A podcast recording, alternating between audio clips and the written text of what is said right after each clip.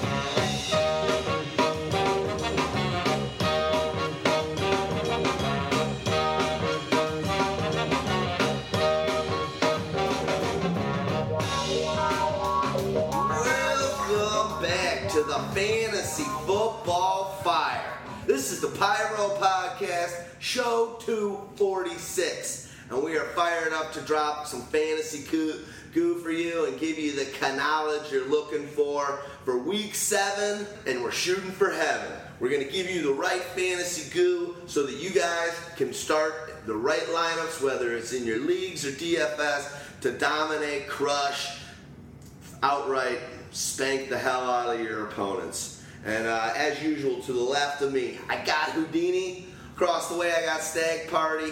I'm D-Rex. We are Pyromaniac.com. And uh, damn, it's uh, week seven, pretty awesome.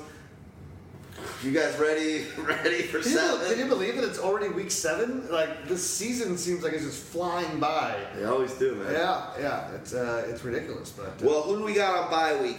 We got two teams on by this week. They're sort of high flying offenses, or are, or were in the past, in the Carolina Panthers and Dallas Cowboys. There'll be many fantasy players missing from your lineups, including you know, uh, you know, breakout star Ezekiel Elliott.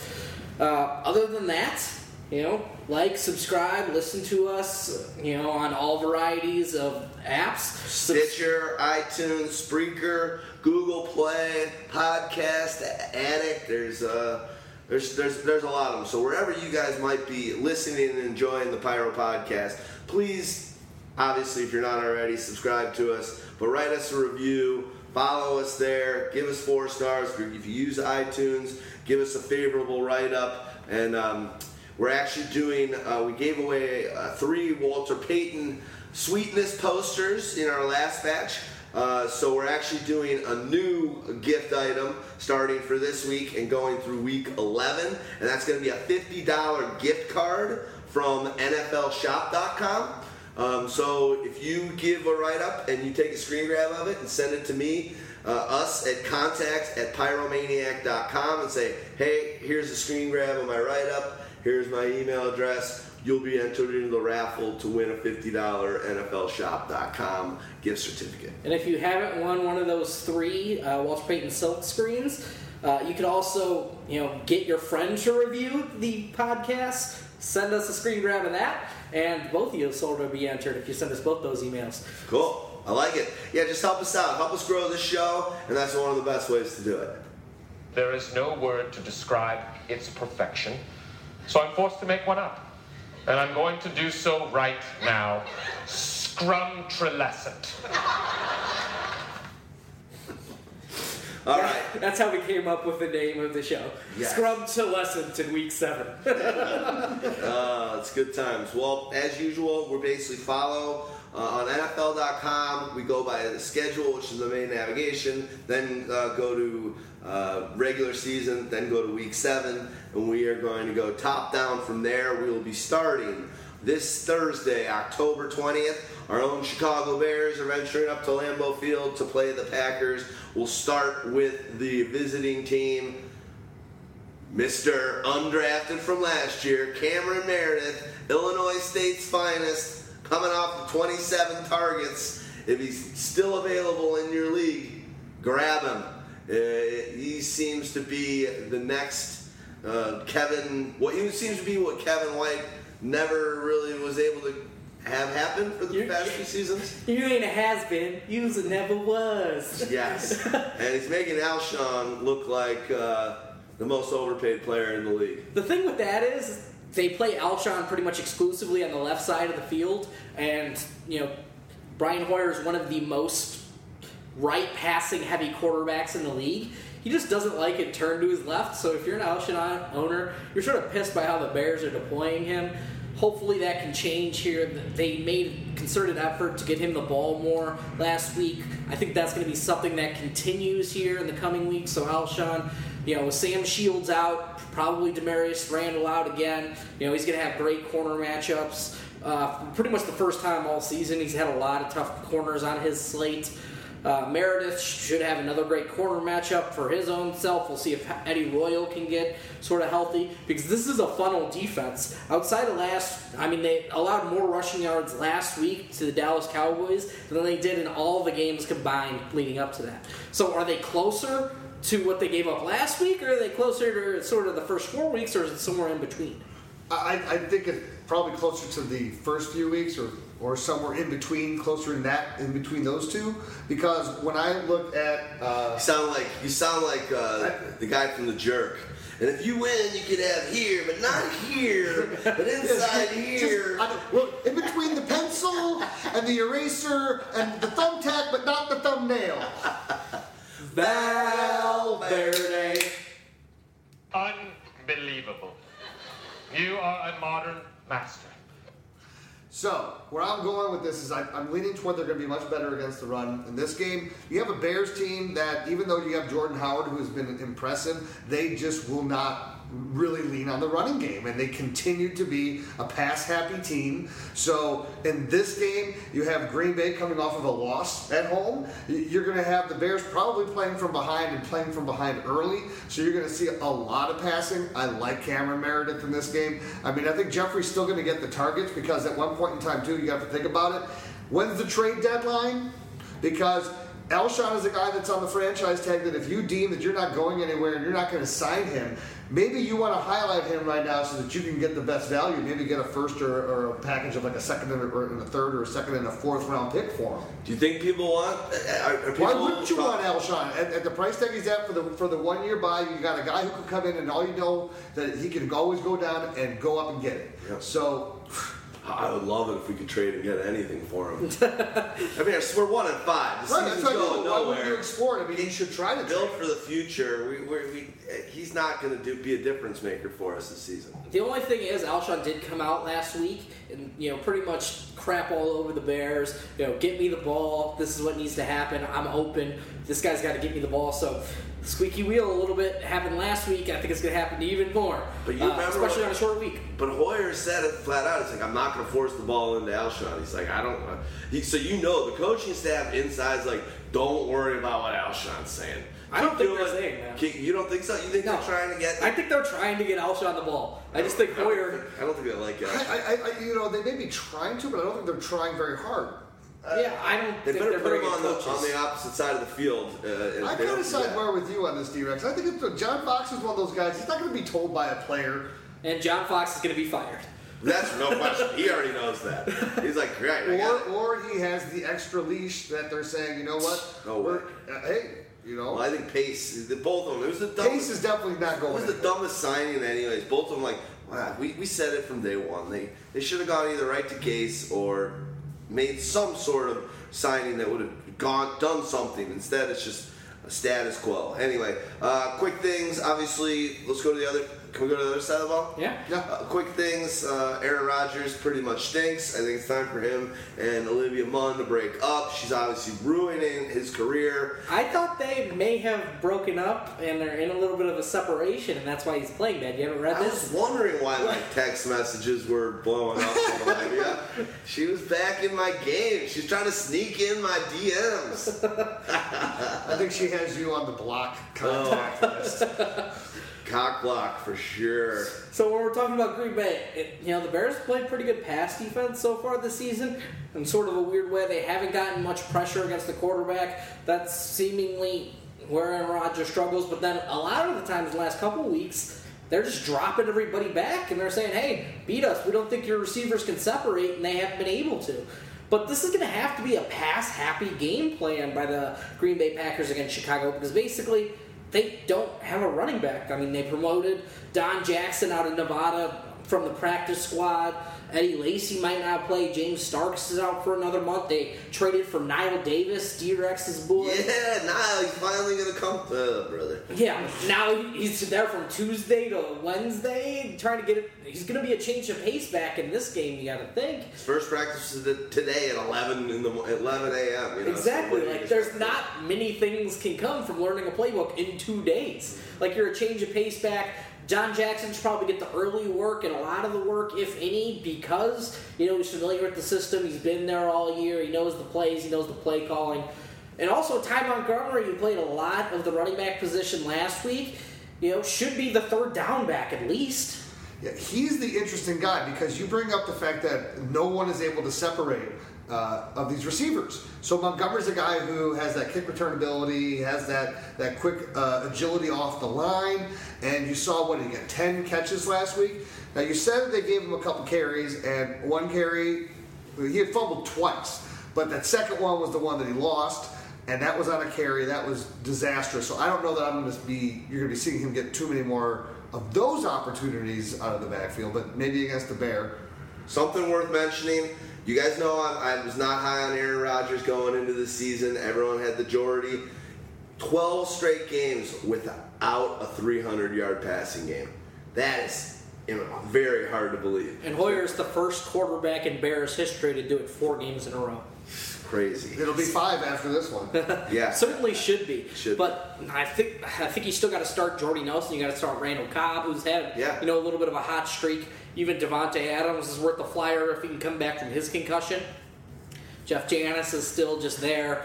The tight ends still haven't done much this season. Jared Cook still injured. Richard Rodgers still slower than pretty much everyone in the NFL. I wouldn't play one of the tight ends this week, but I mean, yeah, you're going to start the other guys because the other fact is this is the Bears. This is their big rivalry game coming off of a loss, national television. They're going to be bringing everything out in the first quarter. It's going to be a high energy first quarter for the Packers. Well, let's go to the early game in.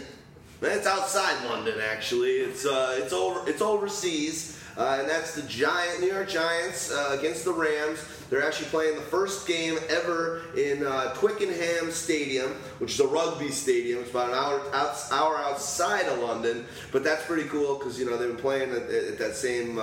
Wembley or whatever uh, for most of the games. So they got they're doing a new stadium.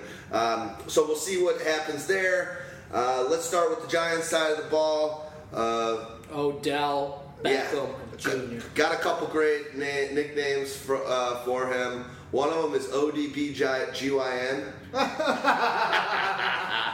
OBD Guy. Um, obviously had his best game as a pro, or at least you know his best yardage game. Lit it up, I think, in my league. I think he scored 48 points. Uh, not a bad outing. Uh, he keeps on messing with this net. We won't go there too much. My, I, we- I won't talk about ODB, but here's another great nickname that we're gonna I'm gonna be calling from now on. BYODB. Bring your own D bag. Yeah. Bring your own beer. It's BYODB. So just bring yourself if you're that kind of person. I, I go by myself to bars all the time. Um, but yeah, so Odell doing it right. Uh, but as a result, this team, uh, let's talk about some of that. What's going on with the running back situation? it's just gonna be a fantasy mess. There's none of these guys that you want to start. They said they were sticking with the committee r- approach for a while. They did. Rashad Jennings returned, didn't look great. I'm not gonna trust him until I see more. Uh, even against a Rams team that's probably a little bit better against the run than they are against the pass now. So yeah, I'm avoiding all these running backs except for maybe the passing down back, and that's Bobby Rainey now. I think he's the most interesting running back to own this week at least. I, I think the game is really just about the receivers on the outside going up against this beat up Los Angeles Rams secondary.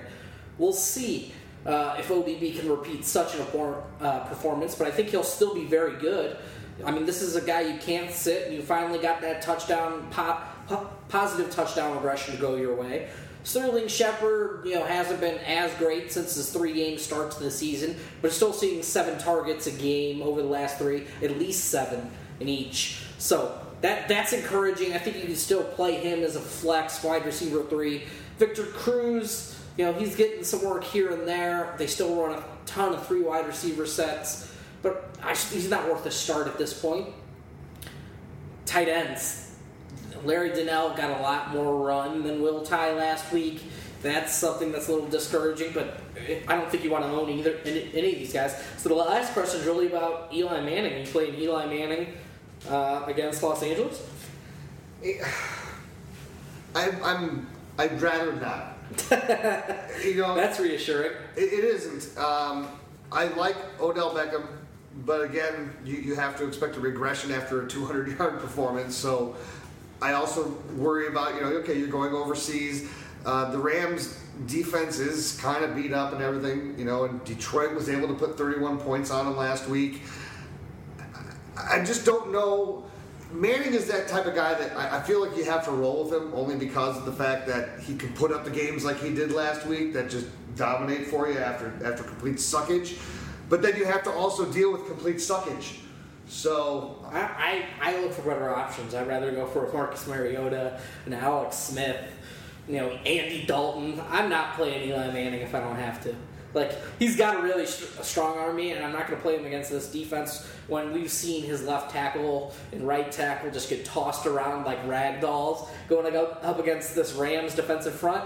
I want nothing to do with Eli, Eli's the 15th ranked uh, quarterback in fantasy points this year. and it's all because it's all of because of one last week because Yeah. he didn't Yeah, do anything yeah. for the, the weeks before that. So Absolutely. So I'd say you can find something better. A Hoyer is probably available out there. I'd rather play Hoyer in a, in a throw-up match where Vegas has got it as a 45 over, 46.5 over under in points. Um, so although you gotta you gotta buy into that one early because that's a Thursday night game. So True, true. Um, all right, let's go to the Rams side of the ball. Uh, it's you know I thought one of the tweets you put out it was- pretty. Isn't what? Where's uh, Britt right now? He's a top 15 wide receiver in standard scoring, a little bit higher. And what, what did Houdini call him? He is what he is. Good. You know Good. what? Well, this is the thing is I, I keep he's been in the waiver wire piece every single week, and so he was in it again this week. He's available in 83% of the CBS leagues. So he's out there, and the thing that I that it's, it's one of those things it's comes to grips with, right? Here's a guy that we have seen for so many years, but the fact is, in this offense, which is really not very dynamic, and there are no uh, real playmakers in the, in the uh, on the receiving end, Britt is, and Britt is the thing that he what he's done is his floor is become about five catches for sixty yards, and when that's your floor, you're up for a good season. And now he finally gave you the big splash game with the seven one thirty six and two. So you just finally scored touchdowns. well, no one was been scoring it. touchdowns. Brian Quick was the only other guy. who, You know, he had the three touchdowns. I mean, Tavon Austin's not the guy that's going to be the difference maker in this offense. You need to have that size, which Britt has. I mean, his pace on the season's like 1,300 yards and, you know, six touchdowns now. Uh, so Britt's going to be legit. Britt's a weekly wide receiver three, but yeah, if he maintains this floor that he's had, the thing you look at, you look at uh, his next gen stats. You can see those tweeted out uh, from time to time. He's still not a good route runner, but they're using him vertically and then on these deep drag routes, and that's just opening up the field more for Todd Gurley, which is all they really care about. But if he's still getting the targets there, great. All these other guys, we talk about Tavon Austin just being a gimmick player, sort of just showed out again. It's going to continue to show out. He will have a game or two when he blows up. I just can't tell you when. Uh, other than that, Brian Quick. He's the same thing. He's a guy who, on, on the high end, like this last week, he had the five for 61. That's probably a good week for him because it's that's a good floor for him. His floors usually could be about 30, 35, and then give you the big splash games with the with the touchdown and about 90 yards because he's the other guy that now Britt has been eating into him with the downfield plays. But that's what Quick was. And you know, remember, Quick was a guy that wasn't even going to be on this team at the start of the year because it was uh, the guy who was the the, the hit in uh, uh, Hard Knocks. Oh, you, didn't- you didn't watch it? Yeah, yeah, Uh, Ah. Don't ask me. Pharaoh Cooper. No, no, it was the Mike white guy. Thomas? It was the white guy. No, it was Oh. the white guy. Uh, Got me. I, I don't even know what you're talking about. kinds Moving on. Moving on. Well, Uh, amazing thing that I uh, saw that I couldn't even believe. Todd Gurley doesn't have a uh, run for longer than 16 yards this season. That Nelson Spruce. Bruce. All right, that's pretty hard to believe though. Gurley is uh, wow, not having the uh, the kind of sophomore outing that one, anyone would have anticipated, no matter how much they can stack the box. Yeah, he's just not running well against stacked boxes right now. That offensive line is not performing. He's still doing a little bit of his thing after contact, but not nearly as much. I mean, Todd Gurley's probably more of a running back two this week. I think you still play him. This is sort of a better matchup to where maybe you can get going. Case Keenum, I think that was sort of is. I mean, that's a crazy game by anybody. So I think that's his absolute ceiling. I think we're more likely to see a bit of a floor game, but they're so beat up uh, in the backfield, the Giants, that I'm a little bit concerned. But Case Keenum, you know, there's worse options, I guess, if you're in two QB leagues with like Landry Jones and potentially Geno Smith out there starting this week.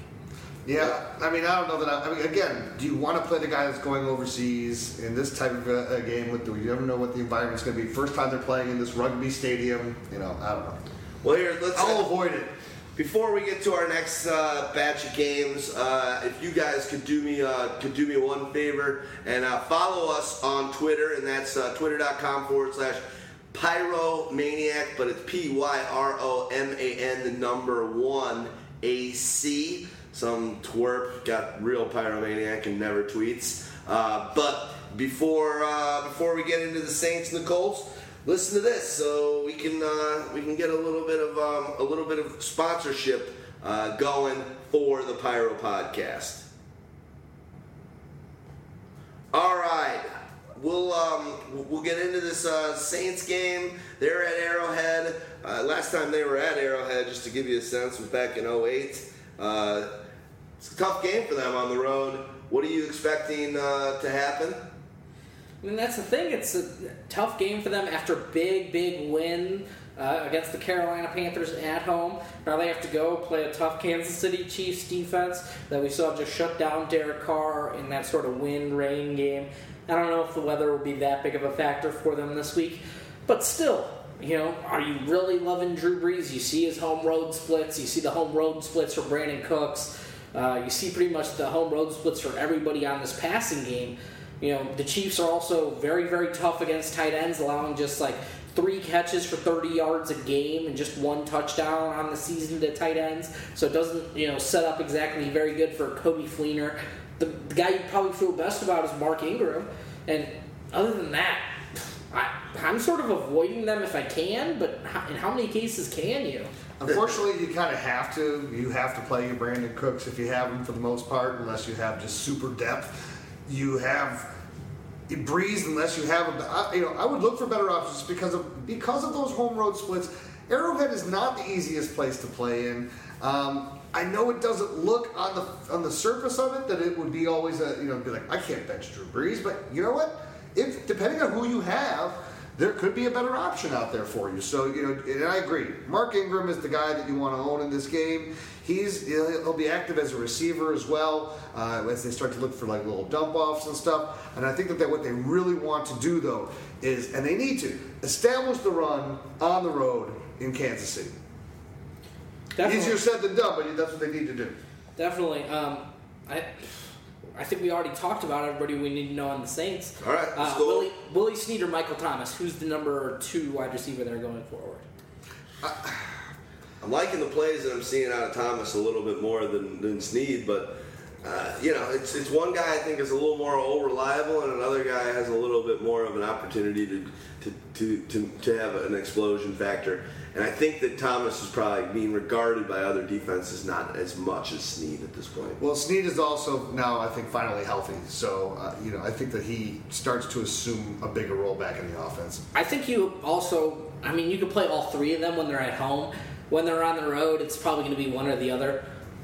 You know, this week going against the Kansas City Chiefs, I'd probably take the guy who plays in the slot a little more, lean towards Snead. He got more targets last week than Thomas. Thomas just scored that touchdown, which it was a drag route. Pretty much anybody could have scored on it, so I'm not going to give him too much.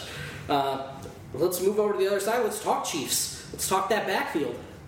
Uh, well, it looks like they're everyone now that we got uh, Jamaal Charles back.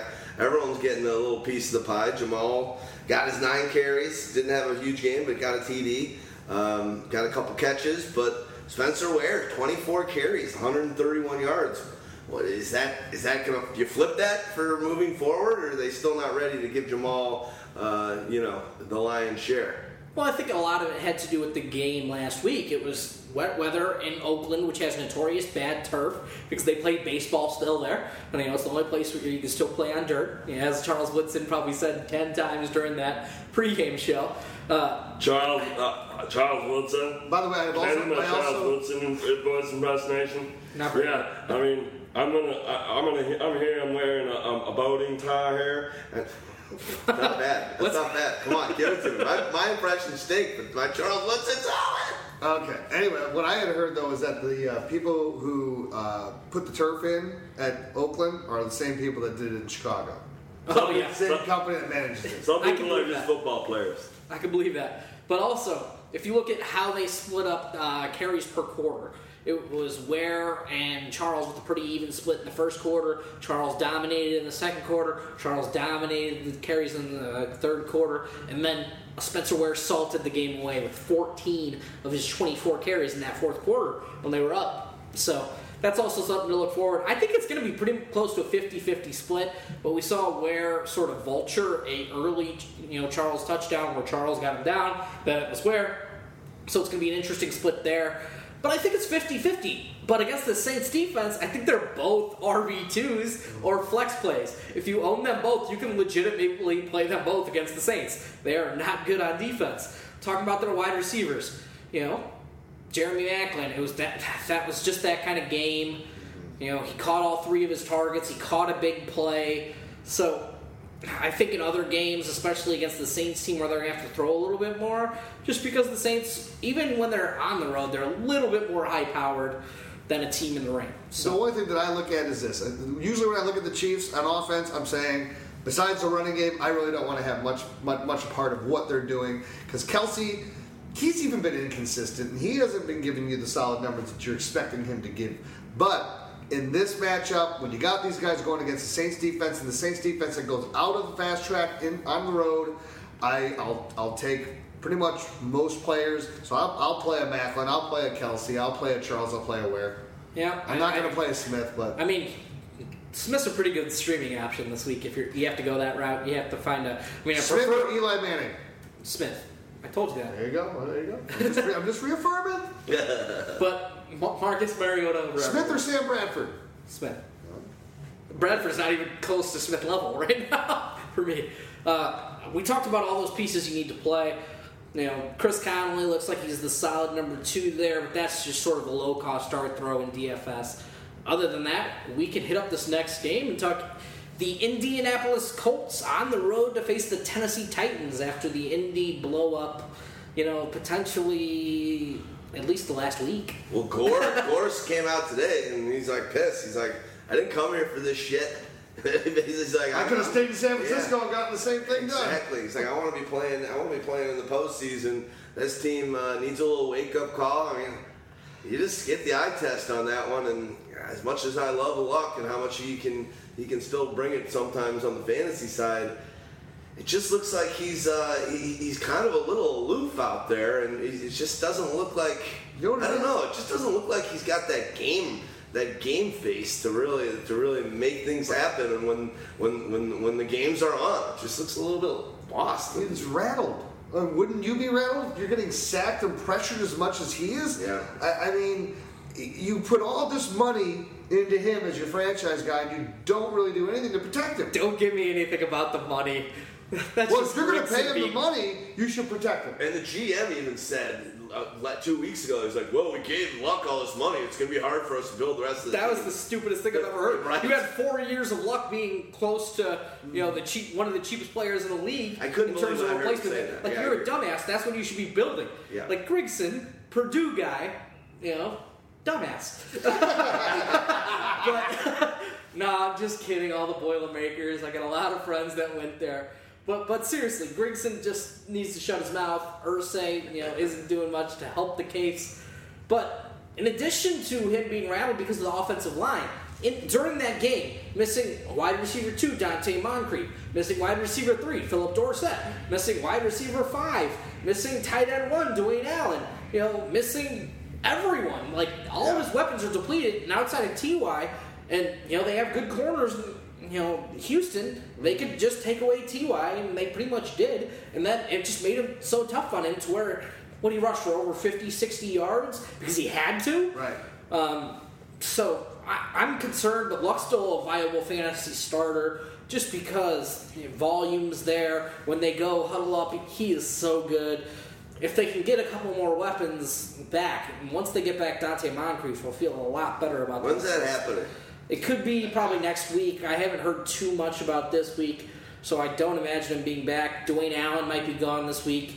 You know, Frank Gore's been doing his thing, just being old, reliable. You know, 80 to 100 total yards, sometimes a touchdown, sometimes not. Frank Gore, old, reliable, like it. Jack Doyle, if he has to step into Dwayne Allen's. If Allen's out, if Allen's out, you're starter. playing Doyle, and that, he, that, that was exactly what I put on the waiver wire with this guy. The reason why he got he got all the production last week with the with the touchdown was only because Allen went out. Uh, I mean, he, he sort of does it. He's I know he's like he's like key. Luck kind of has a fancy for him, and, and but at the same time, without Dwayne Allen in the lineup, now you're going to just get a lot more share of targets. Though. Sure, but even if Dwayne Allen's in the lineup, if Dorsett's out and they're missing, you know, Chester Rogers, Quan Bray, any of these other guys, it's going to be hard for them to not play that that 12 set. You know, that sort of they went away from at the beginning of the year, but now they've been running more and more that two tight end set. So, you know, I think Jack Doyle's got some interesting fantasy value, especially with just the crapshoot tight end has been. And when you said that about Kelce, I said, I just want to say, have you looked at the rest of the tight ends in the league? Because know. they've been sort of piss poor this season. No consistent production outside of two or three guys, uh, maybe four. But yeah. moving on to the other side. Six for six, top position a week. Guy's stud. Yeah, we could probably move on to this other side. We could talk Tennessee Titans and Marcus Mariota. Can I take a Marcus Mariota victory lap after Yeah. he took a Jameis one after week one? Well, I don't So, think it was, a, it was a dance. you can get up and dance, Hotshot. I'm wondering if you're if you're expecting a repeat performance because the Indianapolis defense can be thrown upon. Uh, they have been what, you know, about 310 yards passing a game. Um, you know, oh, 300 yards passing a game. Nine touchdowns they've given up. Um, they're just they're just a bending, bending, bending defense, and they're going to be able to pound Demarco Murray at them. They're going to be able to pound the, with with, uh, with both running backs. Kendall Wright finally showing up uh, for for the Titans. I'm still not buying it. Although if you're looking for a piggyback game, that could be an opportunity for him to to carry some momentum. This would be one because They're not terrible against the wide receiver. They're not. That's who's not Vontae Davis going to going to be covered? That's what I want. I don't know, a guy on the outside. like Or whoever gets hot. Or whoever gets Yeah, hot. I guess it'd probably be like Rishard Matthews right now. He's been the hottest receiver.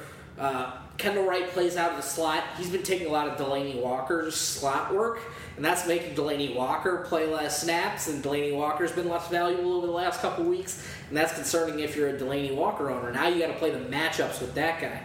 Uh, unfortunately, In your piece that we uh, put on the site today, Pyro Power Rankings, the Colts um, are second worst against rushing uh, offenses, so that bodes quite well for DeMarco. Got third in the league in, in rushing. Guys uh, already got over 500 yards, beast. And it also they're uh, 30th against the tight end. So DeMarco could be, or not DeMarco, uh, Delanie could be in for a nice one against the uh, Colts. Check out that piece on pyromaniac.com. That's a stag party uh, regular. Um, and we posted it up there earlier today. I love that one. It gives how many fantasy points uh, teams are scoring per game. Uh, for fantasy, uh, and it also gives how many fantasy points our uh, defenses are allowing per game across each of the position. Gives you the overall rank and gives you kind of the final chart that shows the differential. That kind of gives you a good overview of who the best fantasy teams are. that Valverde. oh. And there's an issue that has come to my attention the issue of the so called global warmings that are happening. On our, our planet. For centuries, the rays of the sun have warmed the surface of our Earth's crust. And uh, apparently, those rays are, are intensifying in such a way that uh, it's increasing lava flows. And uh, Cut. I'm, I'm not gonna lie to you, I don't know what the hell I'm talking about. Well, I sort of do know what I'm talking about, and right now we're talking about Marcus Mariota. And basically, if he rushes the same two numbers he's hit last week, seven for 60, he's already going to surpass his rushing totals from last season. They're letting him run the ball more. It's adding a new dimension to his game. You said that three weeks ago on the show. All that's all they had to do. And they're spreading it out more, and they look so much more dynamic on offense. We've seen them get everybody involved. Last year against the Indianapolis Colts, uh, threw for over 360, or threw for exactly 367 yards, two scores, but threw two interceptions. I think against this version of the Colts, they could be in for another shootout at home where he's going to throw for a lot. I love Marcus Mariota. If you picked him up last week as a streamer, stick with them. Great matchup. I think he's top five again. Now, I, I, I like that call, and the thing that I question though is not Mariota, because the thing about Mariota is that he does not really usually lock on to one guy that much. He seems to be a, a, a player that likes to spread it around the offense and make his progressions. So, is there anyone? I mean, I mean, is it a Rishard Matthews that's going to be the guy that you look at, or is it going to be another Kendall Wright? I mean, or you just say it's a decent matchup. I'll take what I can get, but it's really it really is kind of a crapshoot as to who's going to get the the main chair. I mean, the main question you're asking that question is for stacking. So what you do is you run a naked Mariota. Uh, so you run you run Mariota by himself with no other stack plays in DFS.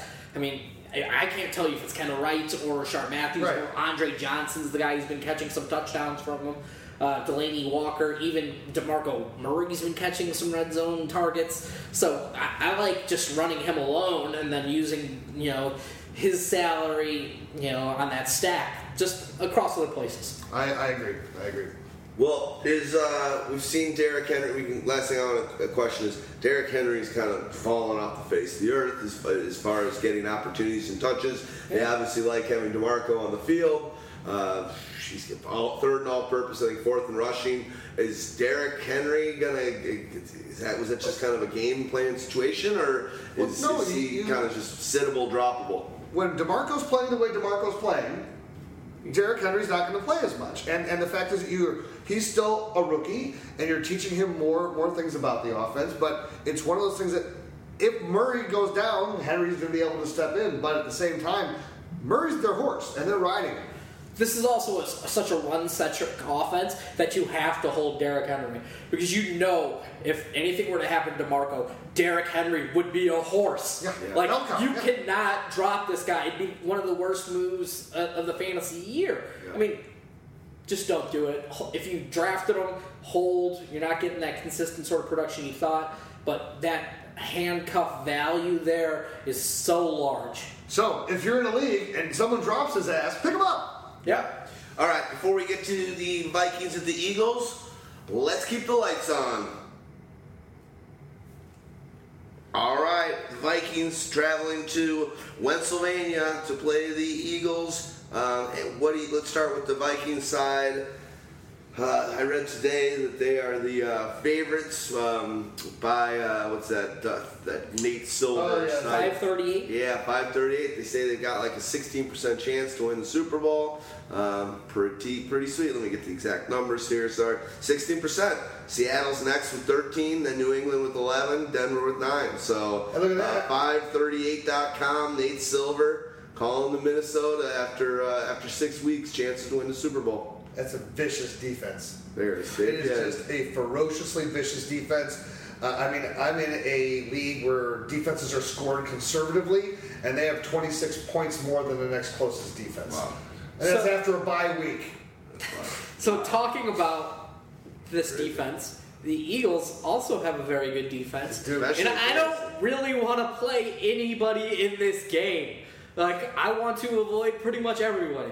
But let's hit the quick points. Let's do it because you're right. This is a stay away from. What's the over under on this one? Do you have that Yeah. information? Because I, I guarantee it's got to be one of the lowest. 40. 40. Oh, yeah, this is a stay away game in DFS. I mean, maybe you can have a sharp play just playing maybe a Diggs, but I don't think you play a Bradford. I don't think you play a Wentz on either side. I don't want to do that. Um, so, looking at the Vikings first. Diggs, if he's back, I think he's an interesting play. He should be able to get some yardage against this Philadelphia Eagles defensive backfield that's not very good. Uh, other than that, you know, Kyle Rudolph, the Eagles are one of the toughest teams in the league against tight ends. We've seen those coverage linebackers really do damage. We've seen Mychal Kendricks be able to make plays. So I, I don't really want to play Kyle Rudolph, but he, he's probably a guy you're going to have to as a back end tight end one, just because tight end is so bad. Yeah. Continuing with the other guys, though, is this a Jerick McKinnon or Matt Asiata game? That's that's a real question. I think it's a little bit of both. And I think Asiata with that pass blocking is going to be invaluable against this Eagles wide nine technique defense. Well, the thing for me though about that, those two guys, it's they've shown a much higher level of commitment to Jerick McKinnon.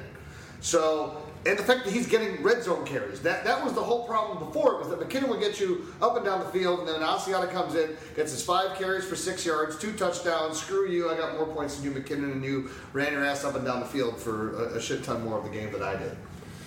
But yeah, I think you can play Jerick McKinnon as like an RB two flex play. Other than that, I'm avoiding the rest of this game. Adam Thielen, maybe you can pick him up just in case Stefon Diggs is out. But I haven't heard much on Diggs being out again. No, let me tell you about Thielen though, because he's a guy that's just interesting anyway, because he is still available out there on the waiver wire. After this week, he'll probably still be sitting out there because people aren't thinking about him. So this is one of those guys that uh, I have in that section of worth stashing because of the value that he has. We already have a dinged up Diggs. If Diggs goes down, boom, Thielen uh, uh, already had nice reports and step right in. He's already going to be stealing away a lot of those secondary uh, looks now because that he was already on the field before that. So, you know, here's a player on a team that doesn't have a solid running game, has an amazing defense, but it's going to look for other ways to do it. And teams, as long as Diggs is out there, they're going to focus on him. They're not going to focus on Thielen. Flipping over to the other side, we got a, or a running back field that I want nothing to do with. Your best chance is maybe a Darren Sproles because they're going to have to, you know, potentially play catch up. I I don't know if they're going to be able to get ahead against Minnesota. So if they're going to have to throw, Sproles is going to be the guy. We sort of saw that last week when he played pretty much three times as many snaps as everybody else in that backfield. Uh, at wide receiver, Jordan Matthews is dealing with an injury.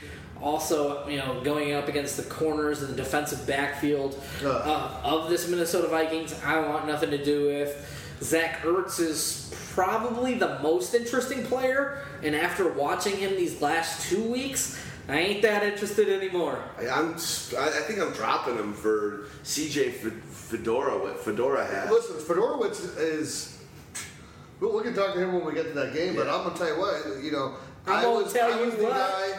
I told you he's an Iowa player. He's an Iowa guy that is really not a playmaker type of a, of a, of a, of a difference maker at all. He has good size. He's a good blocker. Well, what they've been doing with him now, though, is that he's out there for all these plays in the block, and Griffin has become non-existent. They're actually using him in the vertical passing game. Let's get to him when we get to All him. right. I, I was waiting for us to get to him when we got to him, but he just kept going. I kept going. He's fired up with Iowa guys. I know. No, you gotta, He- you gotta, you gotta give him my Are you wearing No, any that's Iowa it. It's a Puma. It's Puma. Okay. He- he I'm gets- wearing Dodger blue today. There- He gets great. What's the one score of the Iowa game?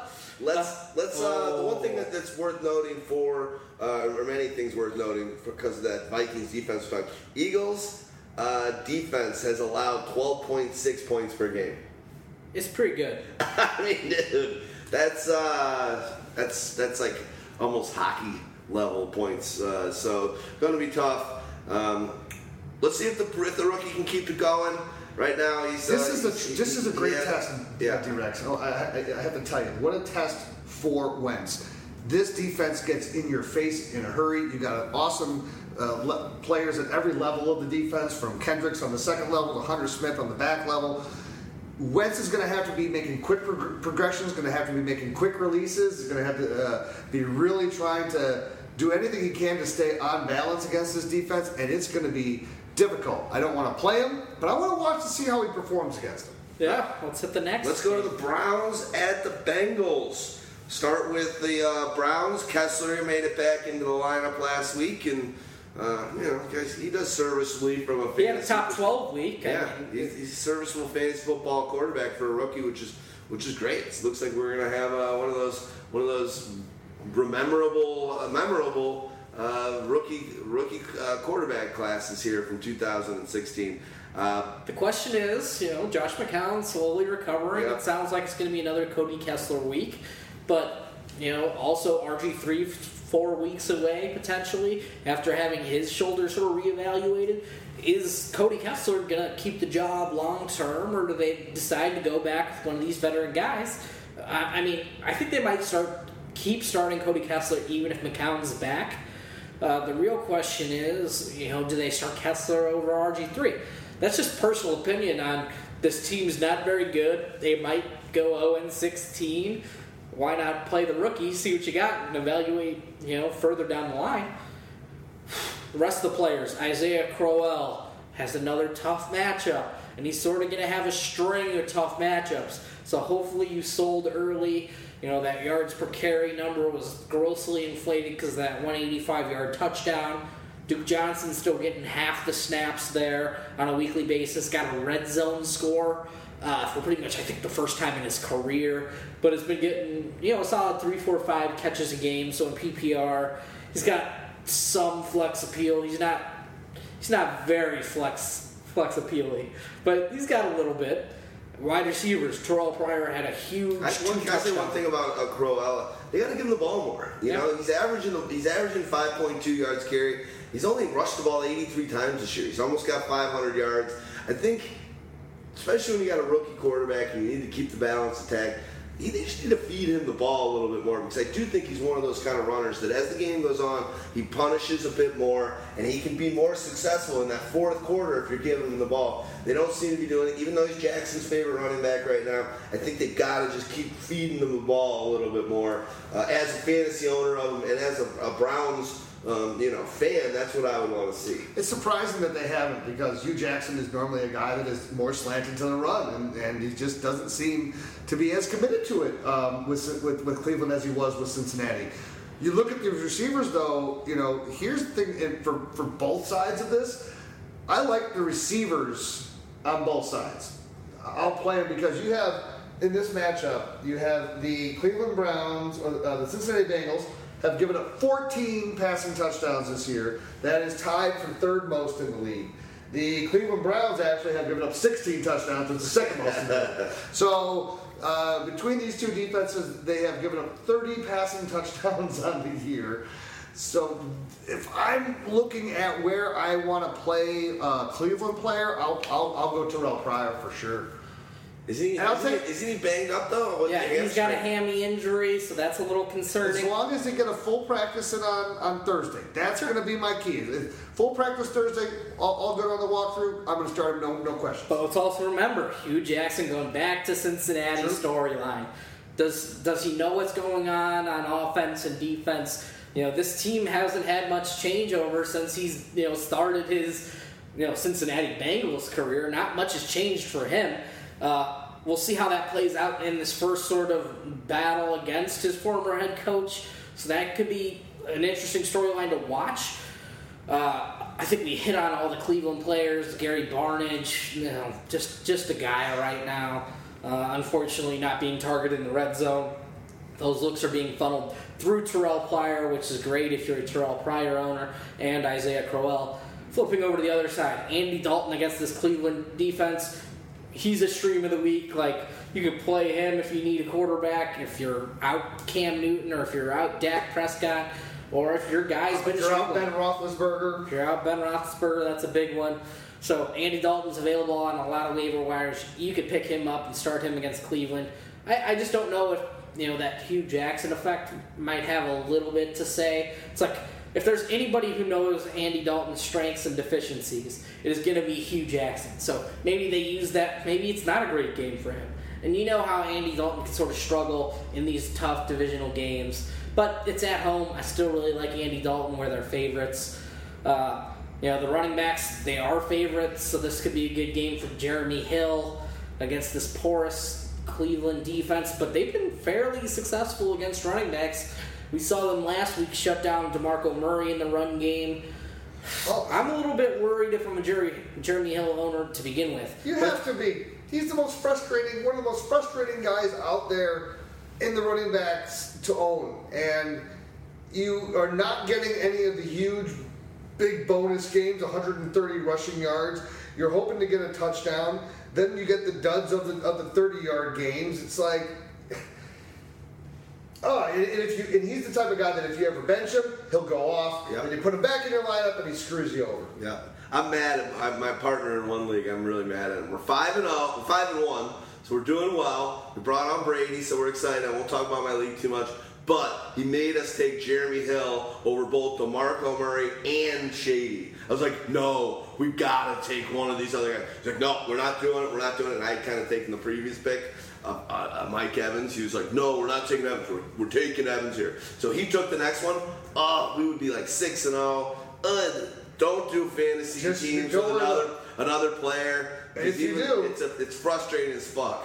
When you do your team next year with him, when he goes, oh, we got to pick this guy, be like Jeremy Hill. Yeah, Jeremy, Jeremy Hill. Two words for you. What are you gonna say? Shut up. Be- I'm Benny, making the pick. I'm gonna start calling that guy Benny Hill. That's even though that, that's we're running around in fast motion here with girls with boobs. You ever seen the Benny Hill show, Stags? I doubt it. Oh, Oh, old Eng- uh, from England. Uh, nudity. I got boobies for the Oh first my time. God. Uh, I'd be like watching like channel like uh, channel 50 or whatever as a Show's kid. the greatest. And there's some fast running boobies running around on the TV. One thing to consider in this game, the Browns have actually scored more points than the Bengals on the season. So when you think about offensive points, they've they've got uh, they've scored more points. So the Browns have been in some games and they've actually done some things on offense. But as you guys mentioned, I think they're they're they've allowed they allow 400 yards a game. So they're gonna they're both everyone's gonna get theirs in this one. Yeah, AJ Green. What about that wide receiver too? We finally saw Brandon LaFell sort of step out uh, of his shell, have just seven targets but catch two passes. But one of those is a touchdown. We saw Tyler Boyd have a bit of a breakout. Uh, so are all those guys and is Tyler Eifert going to be back in the lineup? And if he is, do you have trust to play at Tyler Eifert? Ugh. You know what? I, I I own him, and I also own Coby Fleener.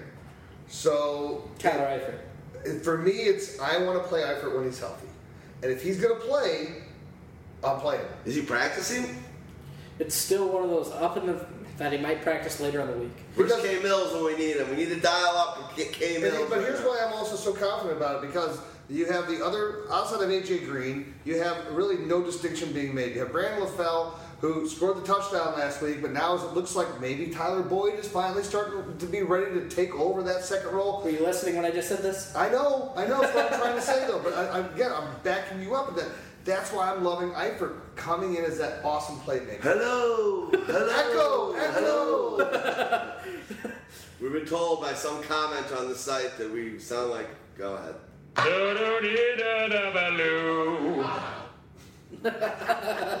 All right. Well, uh, let's go on to the next game. But before we do, let's hear a little word. Well, one quick question before we do that: Is uh, Burfict going to get suspended or no? He should. Doesn't Guys, matter. that guy's such a cock knocker. But before we go to the next game, which is going to be the Redskins at the Lions, let's let's hear a little something from our sponsors.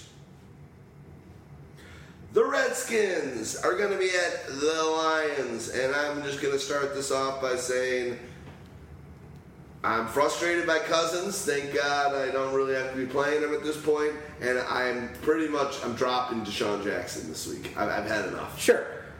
But the Detroit Lions allow the most No, fantasy Oh, points to Oh, oppose oh, oh, oh, oh. two opposing quarterbacks in the league. They're allowing more fantasy points to opposing quarterbacks than New Orleans did last season Ouch. in a in the worst defensive performance in history. When they gave up 46 touchdowns. So, just we're telling you that it's bad. If you want to stream and play Cousins, There is no better week to play Cousins. Remember when I told you that the Bengals had given up 14 touchdowns, Yeah. the Browns had given up 16 touchdowns, The Lions. skip. 17. Valverde. I'll smack you in the mouth. I'm Neil Diamond.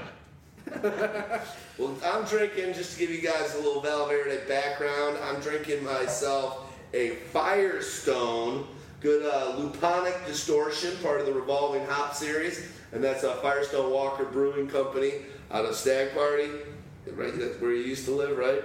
Calistoga or whatever. uh, Vallejo, California. yeah, well, it's from one of those spots. But Calistoga. Calistoga. That's, that's a place, I think. it's somewhere.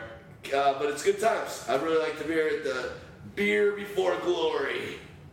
All right. Well, beer is going down my tummy and it's glorious. Well, I'm back to victory and the Storm King because this is the last beautiful day of Chicago weather. It seems like we're gonna dip in uh, to dropping about 20 degrees by tomorrow. So What a few days it's been though. Just I these agree. slow weeks. I didn't even look at the weather. It's been so beautiful. 70 here. some odd today, and then we're gonna be in the 50s. What's the music you played at the beginning of the show? Well, I want to keep it funky, so you, when you want to keep it funky, you got to go back to the old old uh, classics from New Orleans, and that was Galactic.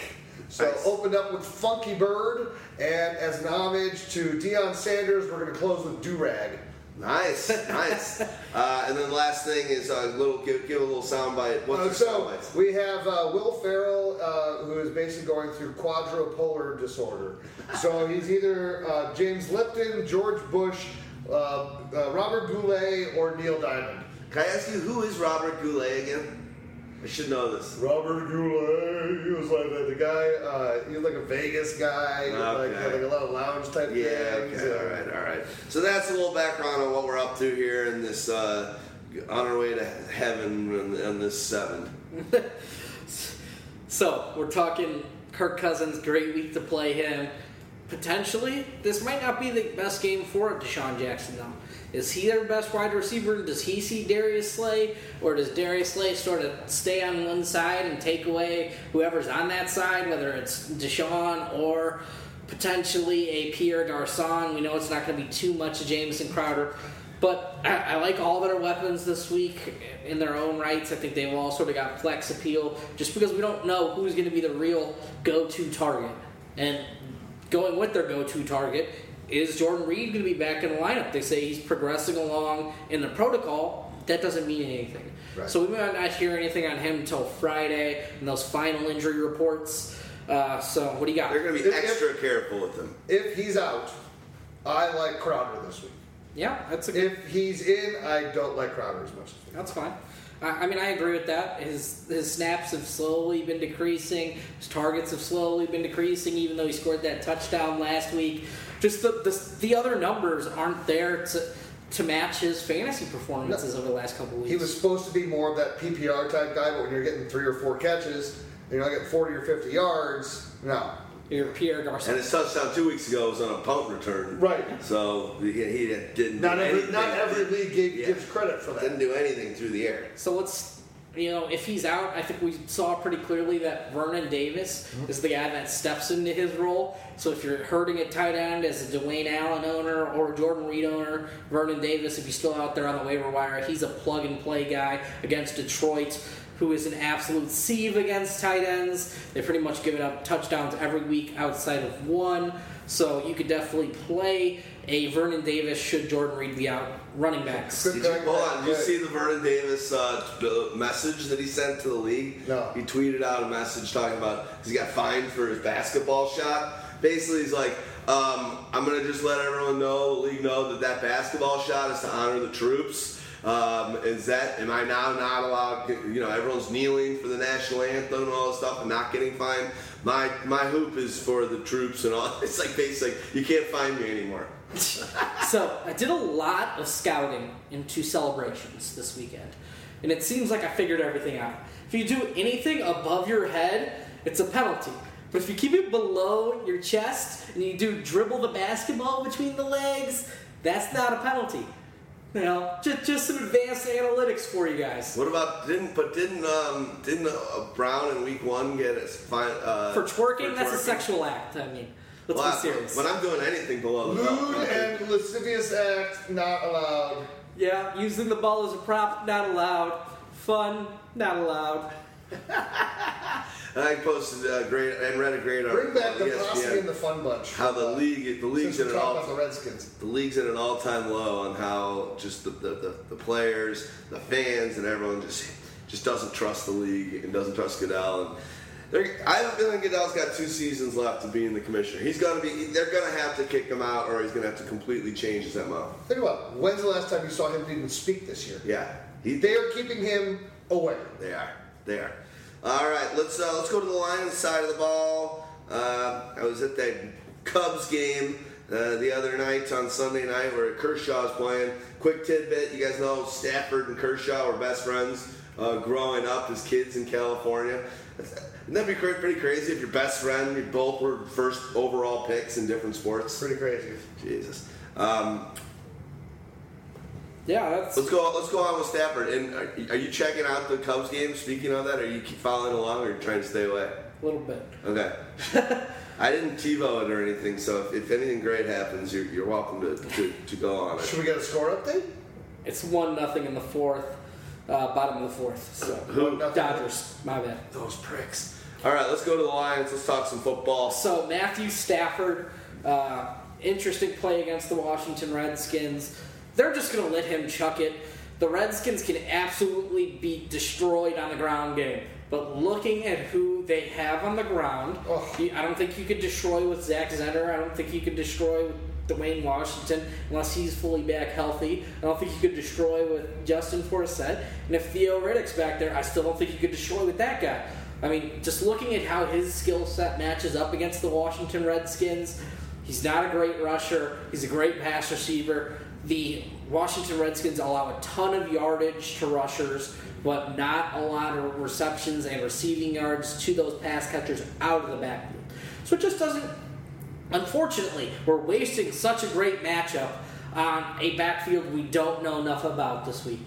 So if you're looking for one of those low cost options in DFS, you know, do your research, find out who you think might be getting the most totes there. He could be an interesting play for you. Do you see this being as a game where Stafford kind of gets mucked up a bit, and that that you're is this or is this one where Marvin Jones can actually exploit something? I don't think Marvin Jones is he going to get the Josh Norman treatment. I think he would get the Josh Norman treatment for everything we've seen so far this season. Marvin Jones is their number one wide receiver. If they're going to shut somebody down, I think you should shut down Marvin Jones. But I think Stafford just is good enough now and good enough at avoiding the turnover and, and just using all of his weapons around him that he's still going to have a very viable fantasy day. And I don't think it really matters who's out there for him. We saw him complete passes to Andre Roberts. We saw Golden Tate have a huge game. I mean, everyone just got involved, and I think that can happen again. I look at this as a game where I think he has north of 40 pass attempts. Not going to disagree with that. I mean, if they can get healthy enough at running back, I think they'll definitely use the running backs. But I just see, because I figure that they're not going to be able to pull away in this game. I figure that they're going to be playing from behind, or they're going to be playing right with them. They're not going to be able to really establish a strong uh, ground attack, and they're just going to be forced to, especially toward like the middle of the third quarter and the end, pretty much just be going almost exclusively to the air. That's just sort of Detroit's MO, though. They just play with teams. They might win or lose late. But they played very, very close football games pretty much at all times this season. So that's something I look for them to do as well. Eric Ebron probably still out another couple weeks, and with Ebron brings no good tight end backup, except for Anquan Boldin, except he doesn't count as a tight end in your league, unfortunately. Yeah, right. But, but he's the guy who's been getting getting sort of the tight end treatment out there. So I, I He's like giving you like the uh, the nice veteran uh, minimum. He's like you know he's giving you those okay. Four, 40, four catches for 60, but then he'll bump up a six for 80. But he's been giving you touchdowns. He just looks in the red zone because Yeah. Marvin Jones is a good red zone target, but Golden Tate has always been an eh eh. Uh, Ebron has not been healthy enough to be able to, to do it. So here's Boldin, who, is the size of a tight end. now. yeah, and, and the guy can, can block getting- out like the best of them. He's getting more snaps and opportunities. Even even in that game last week where Tate kind of had his, his his coming out performance, Boldin getting more opportunities. Uh, you know, he, he just did a lot with the little. And Golden Tate showing And uh, God, if he could just get the ball a little bit more on these dump offs, he's, his yak is still amongst the best of anyone in the league. Once he gets the ball in his hands, he's hard to bring down. Um, Oakland. one thing I one before we go on to the next one, I saw a guy wearing, playing catch uh, wearing an Ebron jersey the other day. He got hurt. But I was walking by and I was like, really?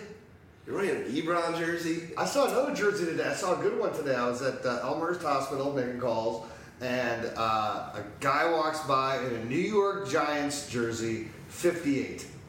Lawrence Taylor. That's 56. Oh, that's Carson. Carl Banks. Carl Banks. Carl Banks. Yeah, Harry Carl. Carson was uh, he was 55 if I'm not mistaken. Maybe, maybe, maybe. All right, let's go to the Raiders heading down to Jacksonville. Jack Del Rio going back to his old stomping grounds.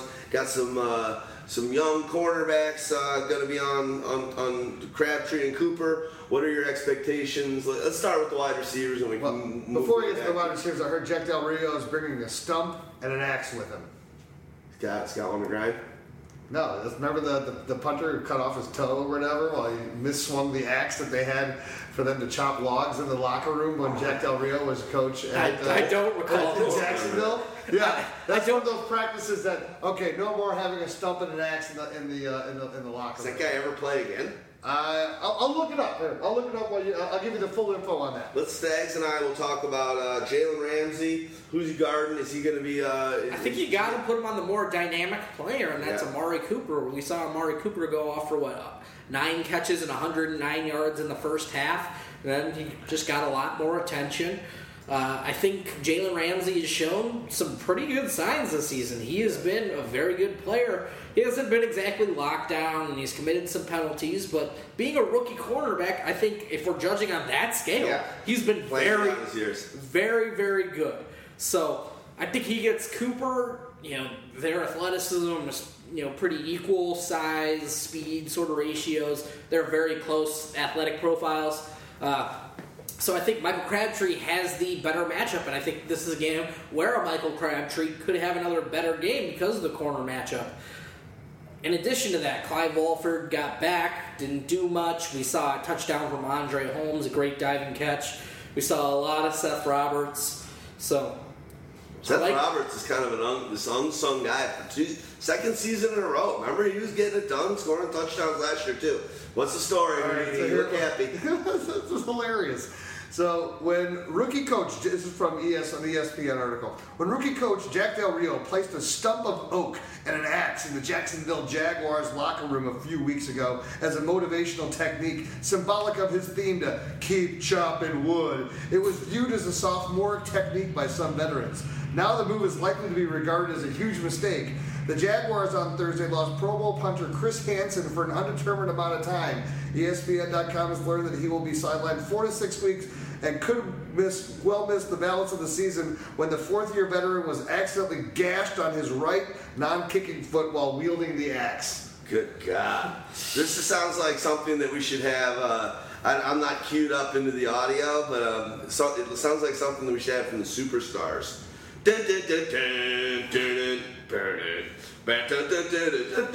Oh my God, that's terrible. Uh, all right, let's go back and uh, talk about. We got the wide receivers covered. Uh, Stags, what's going? You want to talk about Carr or go to the running backs? I mean, I, I like Carr against Jacksonville this week. We've seen quarterbacks have a lot of success against Hoyer them. threw for 300. Hoyer threw for 300. Andrew Luck had a good game against them. There's plenty of times that quarterbacks have had success and I think also playing against the quarterback sort of drafted before him, who a lot of these people compare, you know, why did they take Derek Carr? Why did they take Blake Bortles? Blah, blah, blah. I think, I think Carr's going to play with an edge, and he always sort of seems to play with an edge. And potentially, I don't know what's going on with Latavius Murray's injury. So this could be another pass happy attack. I just wanted to answer your question. Why did it take Blake Bortles over Derek Carr? David Carr. All right. Anyway. It's true. I think a lot of a lot of. a lot- that's why the Texans didn't do it. Though. Yeah, damn right. We, can't, was we can't twice? go back and do this twice. Our fans won't forgive us. I think you could have, and then you could have put them in the same number, and then everybody already has the jersey. That's perfect. Yeah, it's a- All our right, sales. right, right. Actually, that'd be bad because then they wouldn't get jersey sales. So I take it back. It's bad news. Ba- bad, news business. bears. Bad business. But okay, let's hit this running back situation Yeah. real quick. Got to hear more on Latavius Murray. Haven't heard enough with, about that turf toe injury. If he misses another week, you know, it's probably DeAndre Washington as the lead rusher, Jalen uh, Jalen Richard as sort of their third down back.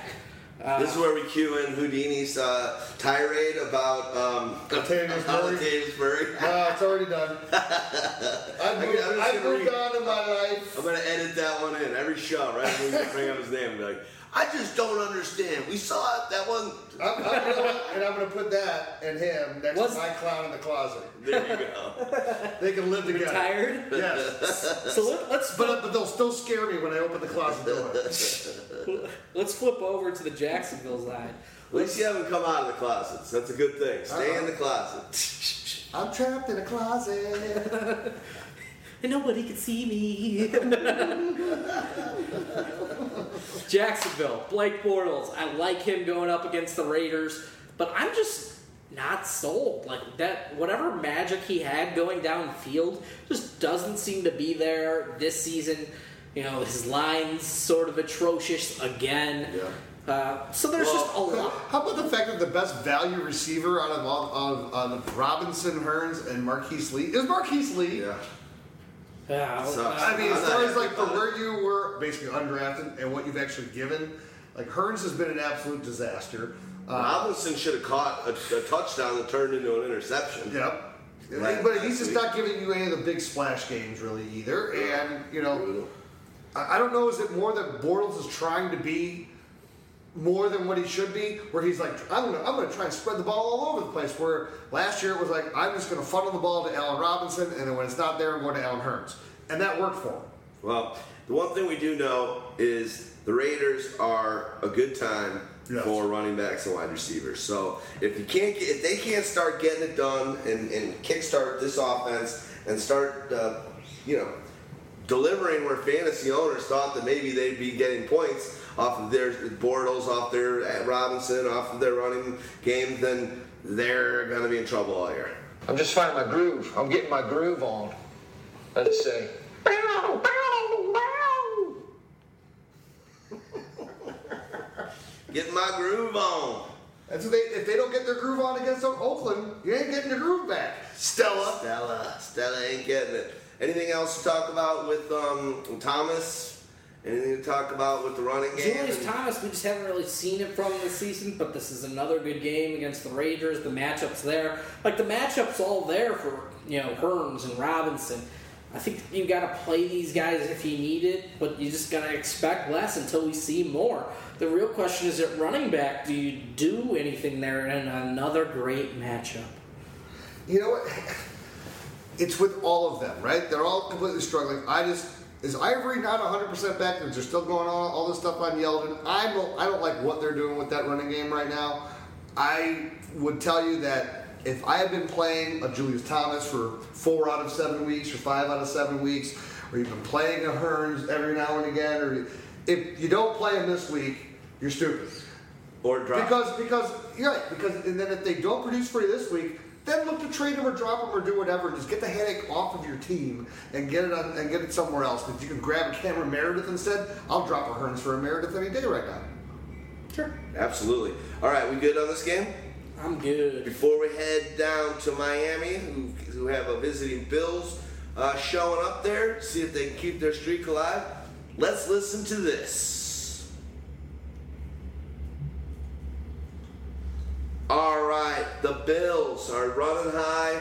Rex is actually keeping his mouth shut. Looks like the team is actually turning around and uh, delivering like they uh, we kind of thought they might be going into the season. They're going down to Miami. Let's start on the Bills side of the ball. What do you guys think? So this is a run game centric team. Lamar, or not Lamar Miller, excuse me, LeSean McCoy, who had a huge week against San Francisco, should be able to go off against this Miami team again. I, I, I love LeSean McCoy this week. I think he's an interesting sort of DFS play. Just if you own LeSean McCoy, get him in your lineup. I think this is also an interesting game for Tyrod Taylor, who, you know, since having that clunker in week one is averaging 19 fantasy points a game. So he's definitely getting it uh, going with his legs as well as with his arm So this pretty much no-name cast of bandits, including a cast-off, you know, Justin Hunter, who was just cast off from Miami. So you know, revenge game factor narrative, everybody's favorite street to walk down. Uh, but he scored in two of the last uh, last two weeks. Other than that, the- Robert Woods has sort of been getting it done slowly but steadily 50, 60, 70, 80 yards, you know, pretty safe floor. And Charles- also scoring some touchdowns. Charles Clay is giving you the same thing 50, 60 yards after it being in a, in a slump for a couple weeks. You know what I like? When I- Miami's a team to feast on, though. You know what I liked what I see with them is uh, it seems like uh, T-Mobile's really kind of channeling his inner Russell Wilson, where he's getting it done by actually running, but he's really keeping the play alive. And when he's not doing that, it seems like they're getting the ball out of the, his hands fast. So it's like this perfect, uh, you know, duality and uh, yin and yang, where it's like he's taking snaps, uh, whether it's under the center or um, you know in the in the shotgun, and he's either getting the ball out of his hands really fast or it's almost like they're trying to let the defensive line kind of collapse around him and let him make some plays with his feet, whether he runs with it or buys time and makes a pass. So I like what T T-Mobile. We thought after week one wasn't going to get that 96 mil. T-Mobile's playing like a guy that wants to, that wants to and will get that 96 mil. Yeah, he's transcending the talent around him on the outside. But yeah, we're talking about foreshadowing, picking guys up a couple weeks early. Uh, Justin Hunter could be one of those interesting options. Just, he's a former second round pick with all the talent in the world. Maybe now things will come together for him now that he's bounced around the league a little bit. But for teams struggling at wide receiver, I think he could do worse than gambling on a talented guy like him. Especially when you that consider look, back-to-back? look, yeah, yeah. Touchdown games. and look at the fact of what they don't have there. They don't have anyone that's a real playmaker out there without Sammy Watkins. Yeah. So why wouldn't you take a shot there? Because they're, they're, that's one of those smart, calculated risks. Yeah, I mean, if if you're stashing a guy like maybe a Kenneth Dixon, but you're deep at running back, you know that that's an interesting player. Stashing a second quarterback and your buy's gone past, you know, make this pick for later in the year. It could pay off for you. Uh, flipping over to the other side, I don't. Uh, before we get to, to Miami, I'm going to take you to South Beach with Robert Goulet. Still bust more or less, still buff. B.I.J. in the house. Who the fuck want what, baby? Catch me in the South Beach, baby. Police, get on my lap. Bitch on my back, yak in my pocket, smoking that sticky chocolate.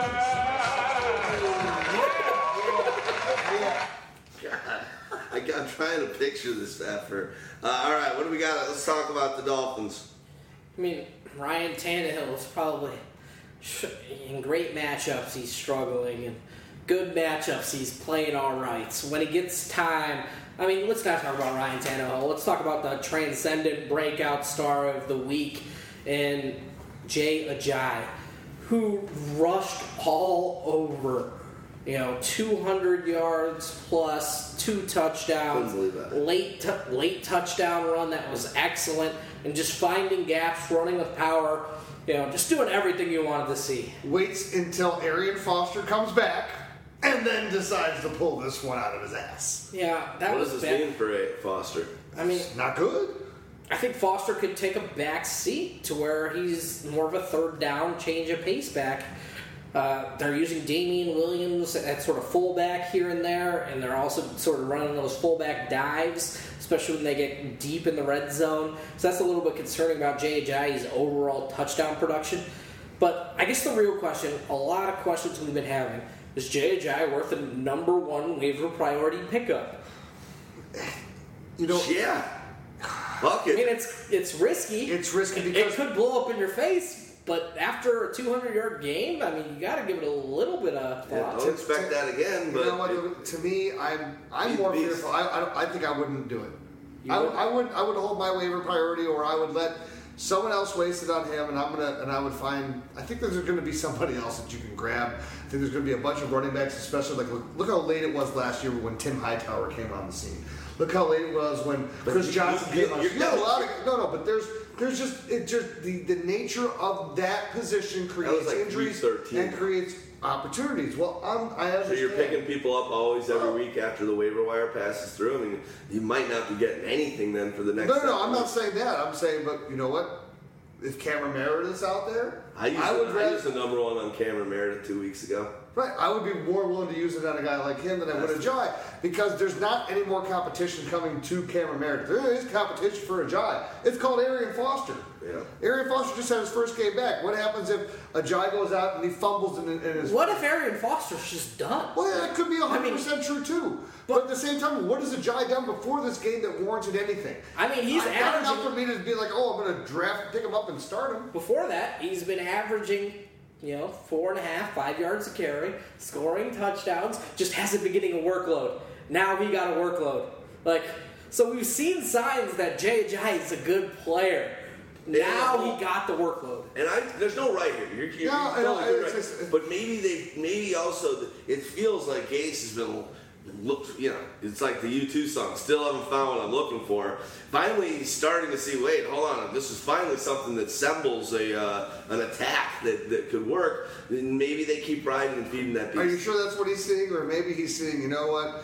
Uh, I still haven't found what I'm looking for in Tannehill, so I'm going to do the thing that, that we did in Chicago to, in order to protect Cutler. We're going to make him hand the ball off a lot. Yeah. Which helps. Yeah, I understand. Well, no, look, Yeah, but, that helps. but that would be that would be a first because remember, now he wasn't there last year, but like that was the whole problem with Lamar Miller when he was there. Well, wouldn't we just commit to giving him the damn football? So it, it's taken until now that they're finally saying, okay, we're going to give the football to someone. Now, I like taking the risk on a shot. is this the Make matchup kind that of think that it's going to be great against this Bills defense? I, you know, I it's don't not think so. great, but they're at home, and you know they're not. The Buffalo Bills have been great against opposing quarterbacks and great against opposing pass games. So I think if you need to get it done, you got to get it done against sort of on the ground. We, s- I mean, Pittsburgh was real tough against opposing running backs coming in, and tough on the ground game, and they just destroyed. Remember last week they destroyed this offensive line cut three players and rebuilt it in a week. It, it was totally new, fresh slated offensive line, and it worked. So, You're fired. I mean, everybody got fired, and they replaced them, and it worked. So, saying that they won't get it done against uh, Buffalo is good. I mean, I still think you don't you don't start Ajayi as your running back one, and he's going to be the No, I'm not saying that. I'm not saying that either. But flex play next week, running back two, definitely. Like I think you pick up Ajay with your number one waiver priority. You'll eventually work your way back up there, right? You'll just have to play it smart. You know, wait for free agency and some other times. But I just don't know if there's another like we're looking at all these situations around the NFL. If a guy like LeSean McCoy goes out, are they giving it all to Mike Gillislee, or are they going to go with a RBBC sort of committee where they sign Carlos Williams off the Steelers practice squad, and then they go Gillislee and Carlos Williams? I mean, we can look at every situation around the league, and they might all be RBBCs. But now this guy got 27 carries to where you have to think about it. Well, the one thing I'll say, and you know, these numbers, are, you can you can you can paint a number to tell whatever story you want in a lot of ways. But JJ on uh, only 56 rushing attempts, uh, he's got more fantasy points than Jordan Howard, Mark Ingram, and Jeremy Hill in the same amount of games. Uh, no, Jeremy Hill's got in, in one less than Jeremy Hill actually, uh, more than Matthews. Uh, so when you when you're looking at those kind Are of you numbers, looking at? Do you see his like weekly production? Where you're looking at? uh, points per game for Ajay would be. Uh, No, I don't want. I don't want points per game. I want to know like what his points are. For Well, each remember- game. breakout. Yeah, he's got because- 58 points. Right, because I, you know, with that 200 game, it's the same reason when we talk about like, oh, well, Yeah, look at this guy. It's all from one game. So it's like, what kind of production is he really giving you? Remember, outside he sat out week one, because, or they sat him out week one. But in week one, he got four catches for 31 yards uh, and five carries. So two and a half fantasy points after he fumbled. Then seven for 28 and a touchdown in that week three Cleveland where he scored that overtime touchdown. six for 33 against Cincinnati, adding catches. Then last week uh, against Tennessee, he had 13 for 42, scored another touchdown.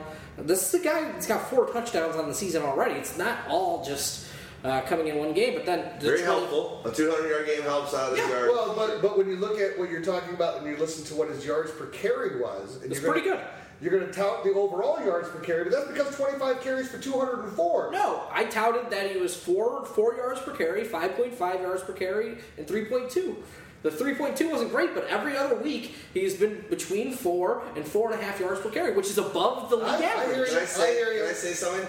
He's been hot ever since I sang Two shine shine, hush hush, Jay Jai. to shine shine. ever since I sang that, he went on a run. So let it be known, it started here. Well, let's let's, Let's talk about the other players. But before we get to the other players, let me let me have my Valverde and my uh, my my soundbite will say how I why I feel the way I do about hush hush Jay and Jai. Valverde. This next song you all might like.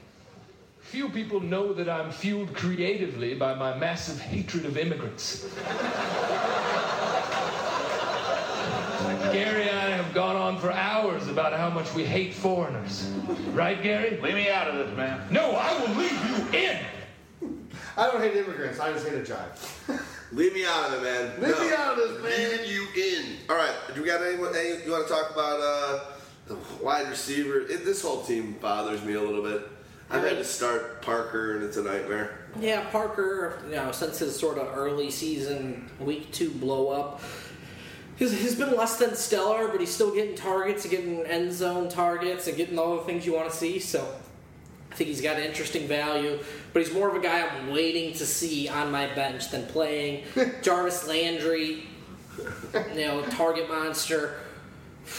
Other than that, you know, their tight ends are trash. Trash. Uh, I think Marquise Gordray got some got some play and had like 82 yards on three qu- catches. So, but definitely not anybody to pay attention to in fantasy. The, Kenny Stills playing a lot of staff, but just not getting targets. Let's flip over to the other side. Let's flip over to the next game. Oh, flip Yeah, over to the let's, next let's game. be done with that one. Ravens at I Jets. feel like we stayed too long on that game anyway. We talked about a Jai. A little. Usually, we're, when we're talking about JJs, we t- like to talk about that kind of stuff, not the Jai Jais though. Um, the JJs, the Oh, you, you, you mean I can't quite remember how that one goes. I, I gotta admit, I'm a little high. Kenny over here gave me some dynamite pills. Hey, come on, man. Hey, cool out. J.J. gave him some dynamite pills. hey, cool out. I could believe a guy with dreadlocks that are dyed blonde would sell pills. Yeah, absolutely. I mean, hey, I wish I had hair. I would have the same hair. Ravens. Rastafari. maybe you can, maybe you can in a week for Halloween. Yeah, I'm supposed to go to a Halloween party this weekend, but that's another thing.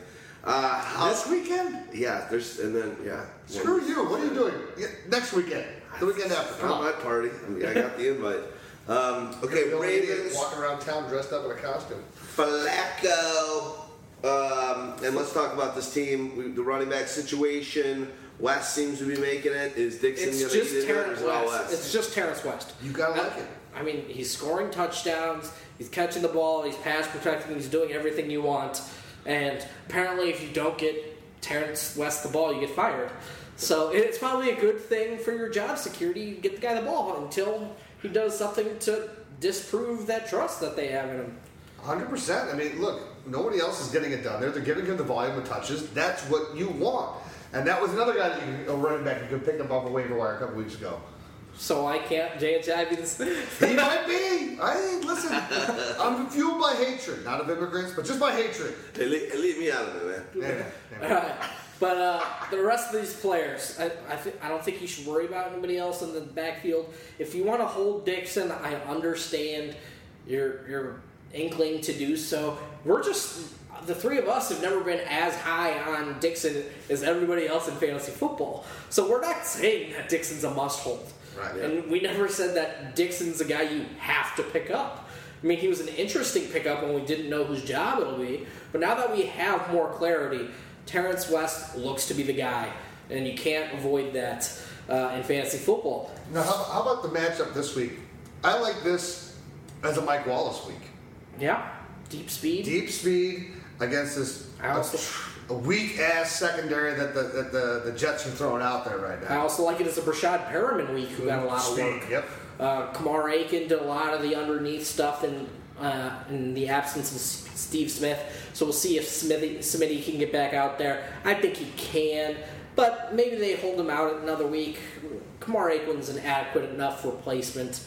Uh, but yeah, I think both those two big wide receivers on the outside with speed are interesting plays. Mm-hmm. But I just don't know if I trust Joe Flacco on the road to throw a bunch of touchdowns. I mean, He's maybe another they have guy. big He's yardage. another guy like Drew Brees. The home road splits are atrocious. Atrocious. I just think Joe Flacco's not very good.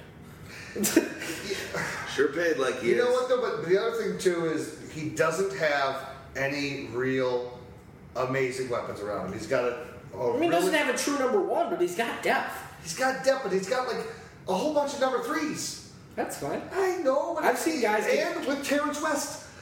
It's, I mean, you're not. This is not like he's he's sitting there where he has a young Ray Rice and he's got a younger Torrey Smith with a younger Anquan Boldin and he has weapons. He doesn't have weapons. It just doesn't seem like they can have a play. They don't have a player, just a true playmaker, No. who can make things happen on his own.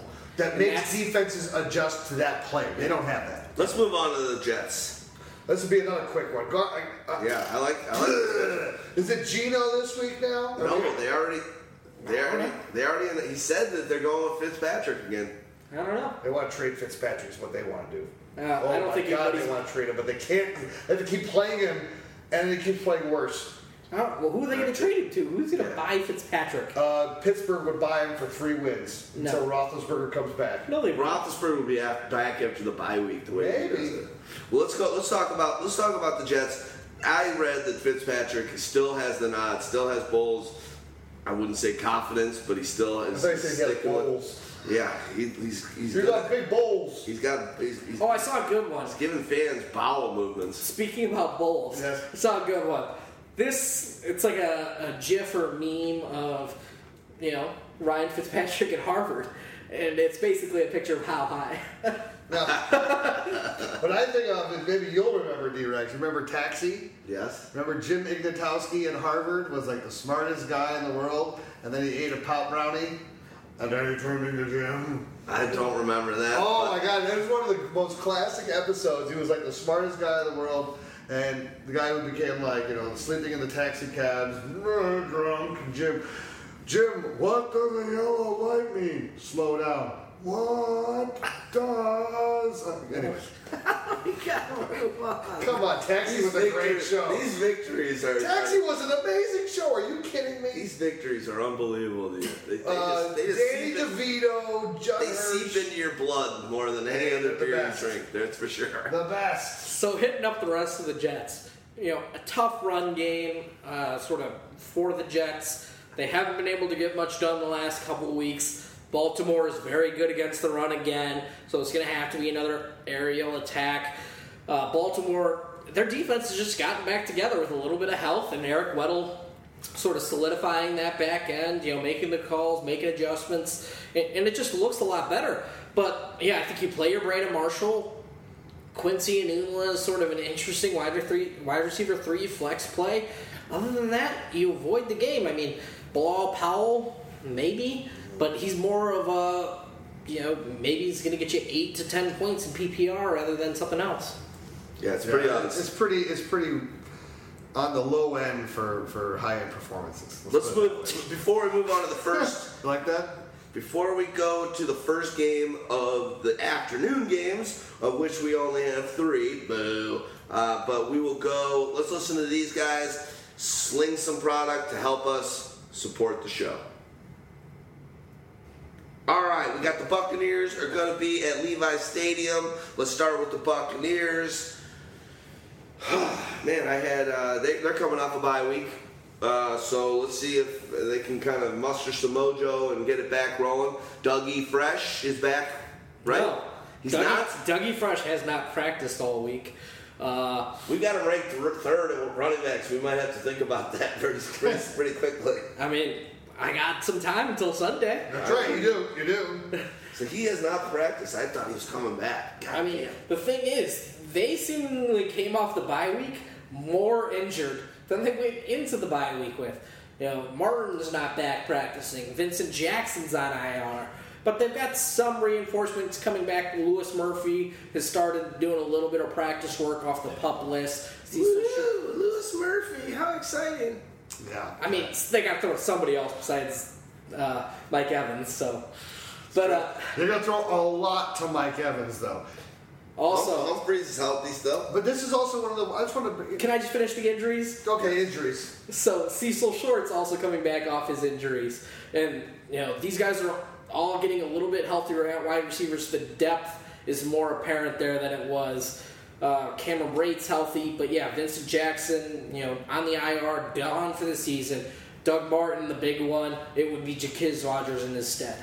But this is what's this is what's troubling, right? Because this is another game where the great matchup is for the running back, and if it's no Doug Martin and it's Jacquizz Rodgers, you can feel good about the performance that he gave you uh, against Carolina, but not to the point where you can just be like, oh my God, I'm going to have the game when you look for like certain players and you get that like a Doug Martin. This would be a game that you would have circled like. Hello, look what Ezekiel Elliott did. Look what all, look Christine Michael did. You can LeSean feast McCoy here. did. Yes, everyone's eating them alive. So now is it? I'm playing Jacquizz I'm playing Rodgers. Two weeks ago, and a huge game. yeah. I'm playing Jacquizz Rodgers. Like we're talking to the beat reporter on Twitter from the Bucks. He said it's Jacquizz and nobody else. Like there's nothing else. They just signed Antone Smith, formerly of the Bears, formerly of the Falcons, who's a guy who can make some plays in limited touches. He's probably one of the best change of pace backs in the league. He just doesn't do anything else well. He was the guy. Was it, was it two years ago? No, like four years ago. with the Where, where it was like where it was like two games. Five like he touchdowns, had like five touchdowns. Right, Or and Five, it- five carries, carries, yeah. five touchdowns. and it was like blow up city and everyone was trying to jump on this guy, but he could never handle any type of a workload whatsoever. Yeah, but he, Case in point to what he said. I know, right? It's the quiz show. Which is crazy because Pick that Quiz was a guy that couldn't handle the workload either for the, uh, the, the Bears entirety of his Titans. career before before that game. Crazy. yeah, except for in NCAA. he, Yeah, he was a monster in college. Yeah, but college is you're Yeah. playing against also Rams all the time. Well, let's talk about let's talk about we, Mike we talked Evans. about Brate. Uh, Evans, you know, you're, you're starting the guy that is, you know, is, is he gonna have a have a good week or should we Should go have into a great week. I He'll get 20 targets and catch 12 of them. I love it. Won't go that high. Yeah, okay. it's all good. Please, um, Wilson, um, not Wilson, uh, Winston. You uh, Interesting play against San Francisco as well. You know, streaming back end quarterback, which he seems to be every week. And even if they were to somehow get down to San Francisco, he'd still throw it a ton to keep up. it is amazing because what he gives you is if you're in one of those leagues that um, you're not as hurt by uh, the interceptions because it's more of a yardage league, and like if you're one for a point for every 20 yards passing, he becomes huge because he's always giving you the damn yards and he's just giving you the frustration of like two to three interceptions uh, to go with a couple touchdowns. let's go to the other side. Chip Kelly sticking with uh, Colin Kaepernick, and you know, Kerley. Sometimes it's Kerley. Uh, you know, some of the, there was GMs that, and there were people reviewing the first opening game of, uh, of Kaepernick and just saying how bad he looks and how he's was- done and how you Was, wasn't that a setup for failure though for him? Oh, we'll start you. We'll put you up against Buffalo's defense first On the road, on the road. East Coast, Yeah, you- travel, yeah, That was such a dick move. It basically seemed like. with a ton of wind. Uh, yeah, I mean, things didn't exactly line up great for Colin Kaepernick, but if you're a fantasy owner, he still gave you a 18, 19 fantasy points, and you're not complaining. Yep. Let's look, remember that he's not going to be the most accurate quarterback, so you can't watch him play. But you look at his fantasy stat line, and it's pretty good at the end of the day. He's going to get you 18 points because he's going to run for 60 or 70 or 80 yards in think- this offense. I think in this game, he's easily a 70-yard runner, if not more, against this Tampa Bay defense. And it's one of those things. I think that's kind of where he'll he'll make some hay this week, especially though, is on the ground, and I can see him easily getting at least one rushing touchdown against this team, if not two. Maybe. I, I don't look at look if you're in a league that like I have another league that's a combined yardage league, so you don't get the benefit of those rushing yards. He's shit because he's never going to give you the 350 where you're going to hit the bonuses at 300 and all this other stuff. He's just not. So, but if you're in a league where you get those benefits, and if you're or you're in a league where um, again it's rushing yards for everything, he can give you on rushing alone 11 points a week. Yeah, yeah. I mean, I think he gives you a nice safe floor because of his rushing. Carlos Hyde left last week's game with an injury, came back in. It sounds like he's going to be all right. Uh, but this is a great matchup for Carlos Hyde. I think if you've been playing him all season, you should stick with him this week going up against Tampa Bay. Uh, other than that, I, I, we didn't see that connection with Kerley that we wanted to see in the first week. We saw him go to more Torrey Smith, take shots down the field. I think that's something that can continue. I mean, Torrey Smith's sort of a Kaepernick type receiver. He likes to take shots when he's not running. Uh, So- oh my god, that could be frustrating for you as an owner of Torrey Smith if, Yeah. if you decide to do it. But- I, I just dropped him in the league because I, I just didn't want to deal with it. I've flat out never owned that guy in any fantasy football league in my life. I'm happy to say. He just doesn't have that kind of game that I like. Um, can we move on to anything else Just, want just to say? Vance, McDonald. Vance Yeah. McDonald gets pushed down a little bit because of Colin Kaepernick. Kaepernick doesn't love to use that tight end position. We saw him sort of flame out uh, Vernon Davis's career. Yeah, that's about it. All right. Well, let's um, let's head over to the Chargers, um, heading to the Falcons. Um, whew, you know, kind of a battle of two guys, the quarterback Rivers and Ryan, that are posting some uh, some, some some similar types of uh, numbers. Two guys that were probably like uh, either in the teens for sure preseason quarterback rankings Yeah. and have uh, definitely outperformed their uh, initial uh, projections. Absolutely. Let's uh, let's quickly look at what those where those standings are right now. You've got uh, Matt Ryan's number one at quarterback. Oh, there you go. And, there- that'll- that'll- that'll- and Rivers is eight. There's two So- top teners. Jesus. Um, yeah, Ryan uh, leads the league in, in touchdown passes with 15, and then you got Rivers has got 12. So they're And- both sitting with three interceptions. I I think that, and they're right right around the same amount of attempts. So Let's let's start with the Similar let's, start, let's start with Rivers and the, and the, and the uh, Chargers. You got a, you got a, a Falcons defense that you know while they're winning all these games, Yeah. they're not that Yeah. great. No, they're not. You know, you know when we talked again about uh, all those touchdowns that were being allowed, we had Cincinnati, Cleveland, and uh, Detroit. And Detroit. Well.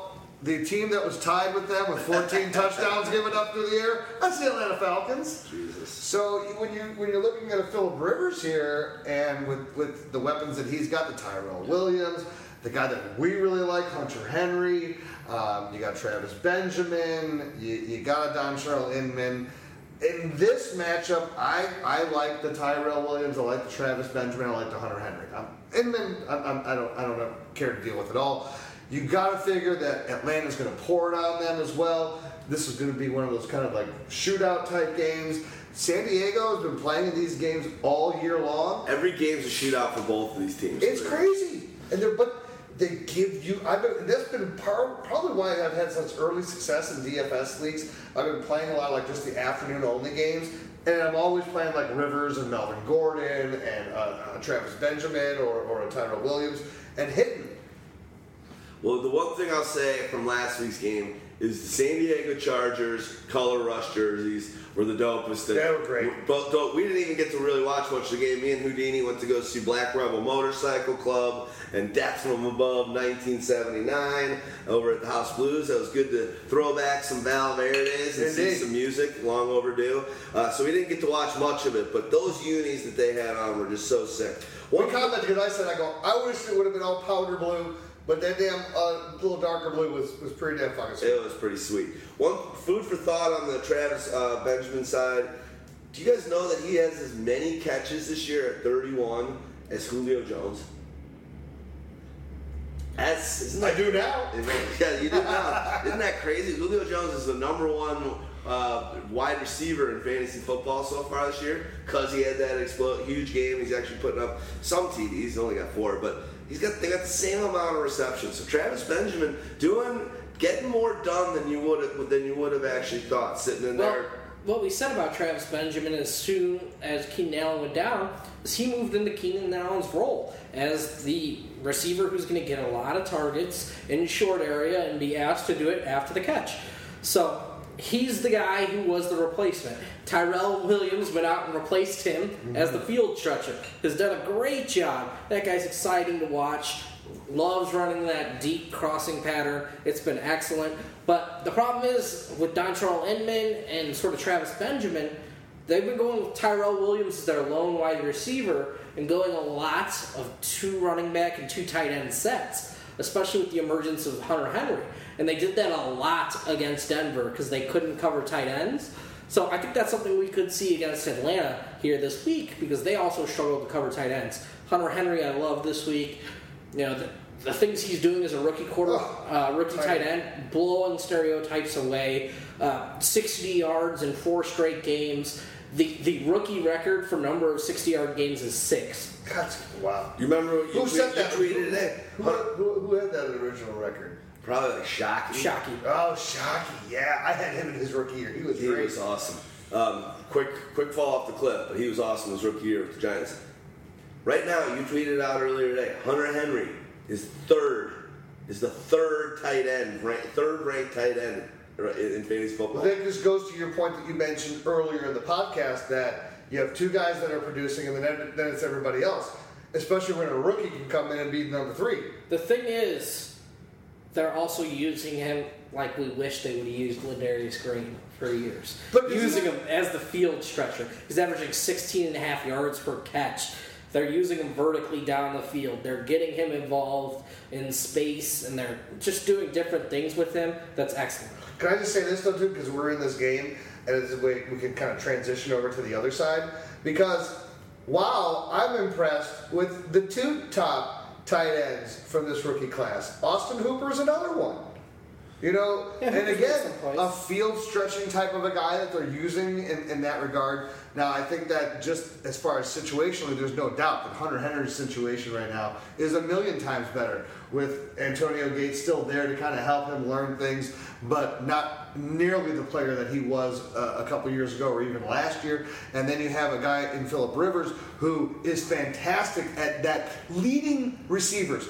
He may be one of the best with the ugliest arm action that you've ever seen, but my God, the way that he always hits receivers in stride, and they like never seem to have to ever kind of slow down and come back to the ball. It's ridiculous. I agree. Remember one thing with Hunter Henry also. One, if he's available still, grab him. Probably unlikely at this point. He was more of a pickup about three weeks ago. But he was the in this year's draft, he was the 36th overall pick.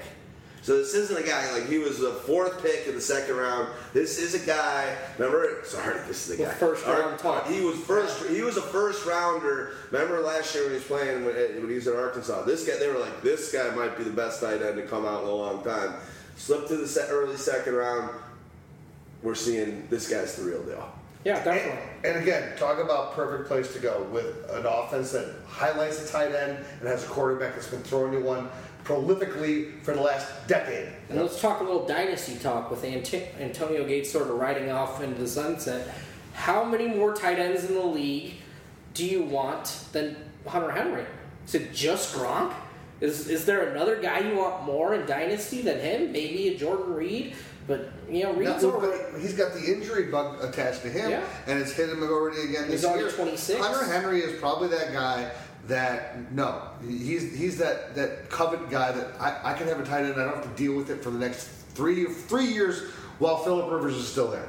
You, yeah, at least Right. Like he's he's locked and loaded for the next three years. Dynasty. Are we talking about dynasty? Dynasty, yeah. I'm going Jason Witten. I'm not. I don't even. We're not talking about the Ming dynasty. We're talking about a new dynasty. All right. Nice, nice. Melvin Gordon, good play against this Atlanta Falcons defense. They give up touchdowns to running backs. They have all of last season. They just don't seem to be able to keep up. Melvin Gordon's getting a lot of red zone work. I pretty much like every player in this game. I, I really do too. This is again, you talk about stacking games. This is your stack game. Again, I want go to your stat. What's the over under uh, for for points in this one. It's got to be like 53 or 54. 53. 53. I, Atlanta's favored by six, 53, and uh, they, they, you know they're basically saying 28 to 23 game is what Vegas. And you got to like it too, because this is again, you got Atlanta now back at home after they just had that ridiculous stretch that they had had to go play at Denver, had to go play at Seattle. Now they get to come home. Yeah, and they they're, they're playing uh, after after winning all those games, and they they, they lost last week, but uh, I, I, I'm not going to call it but BS. But they were right there with the play. They almost beat Seattle, and it was it was a great run where they got to be sitting pretty going into the next match. Yeah, that was a great second half. They really struggled in the first half. Yeah. Like, oh, but Julio got it going against Richard Sherman. Sure did. He's definitely. Seattle looked better in that defensively in that game than they have all season. And Valverde. This first song.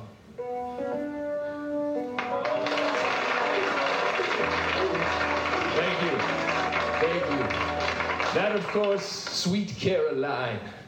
I wrote that song after a big show at the Forum. Gary and I had been drinking pretty heavily and we were driving. Oh, I can't believe you're going to tell this story. Yeah, well, we were driving down this dark road and I hit a kid. So we got out and sure enough, he was dead. So we just took off pretty fast. And two hours later, I wrote Sweet Caroline. Hey, leave me out of this, man. That is, that, that is the most crazy thing ever. Oh my god, that is great. Oh god. and we and we hit a kid. And we hit a kid. And he killed him. Neil Diamond. Oh Hello. my god. I've seen Neil Diamond live. This is a quick show. and I know I've said it on the podcast before, uh, but and saw Neil Diamond probably in the late '90s at the United Center, or maybe it was uh, at that point, maybe it was Chicago State. I think it was United Center, and I had like total nosebleed seats. I'll make the story quick because Stag's already starting to play with his hair. Basically, about through the second set, it started smelling like diapers. Remember, I've told you this guy's the story of the show. I don't remember. Basically, at the at the uh, Diamond Neil Diamond show, Depends action was in full effect, dude. People were shitting in their pants, and in my in my section, dude, me and my friend were like, "Does it smell like diapers?" Looking around, obviously no kids are at the show. We're like, "Oh my god, we were at such a we were the youngest people at the show. This is Now- forever." I was young then, and then we were looking around like, "Oh my god, someone in our vicinity shitting their Depends." I so think- the rest of the fucking show, we smell diaper poo smell. I think what you got was. This next song I wrote after I killed a drifter to get an erection. Forever in blue jeans. Where you going? Do the best you I think what happened was those people were forever in their blue jeans, and you were smelling their, their shit streaks for the last 20 years. I'll never, I'll never forget it. I'll never forget it. Depends. People shitting. I was like, I'm at a geriatric show. God bless it. Uh, let's go on to. Um, let's Wrap, go, wrapping up Atlanta. yeah, let's wrap. Let's wrap Atlanta. Pretty much play Devonta Freeman. Oh. I think you can also play Tevin Coleman against the Oh, San okay. Diego team. I think you can definitely play Julio Jones. He's probably the number one wide receiver this week, uh, especially with you know injuries we'll talk about later. Uh, other than that, you know Jacob Tamme, I'm not really interested, but as a tight end two, you know maybe back end tight end one, could some things could happen. I think I- maybe even Mohamed Sanu. I, I, the whole the tight end thing there because of the th- way that I see what Austin Hooper is starting to do in this offense, though. Austin Hooper has six targets on the season. I know, but they are deep One- targets, and he's getting he's getting one a week. And, and One target a week. listen, listen, because you bring a rookie on slower. I'm just telling you. So he gets two targets this this- week. I bet. All right, I'll, I'll throw a bet out there. I'll make a five dollar bet with you right now. He gets more than three catches this week. I like it. All right, there you go. Well, you, his, the guy who's ahead of him on the depth chart, Tamme, only has less than eight points more than him. So he's doing he's doing more with, with less. it was all one play. Let's move on. Let's move Three on. catches this week. Three catches. Julio, the Sphinx. You're playing him. Uh, you're playing the running backs. Obviously, both those running backs are top ten. Uh, you're playing Ryan. You're playing them all. So let's move on.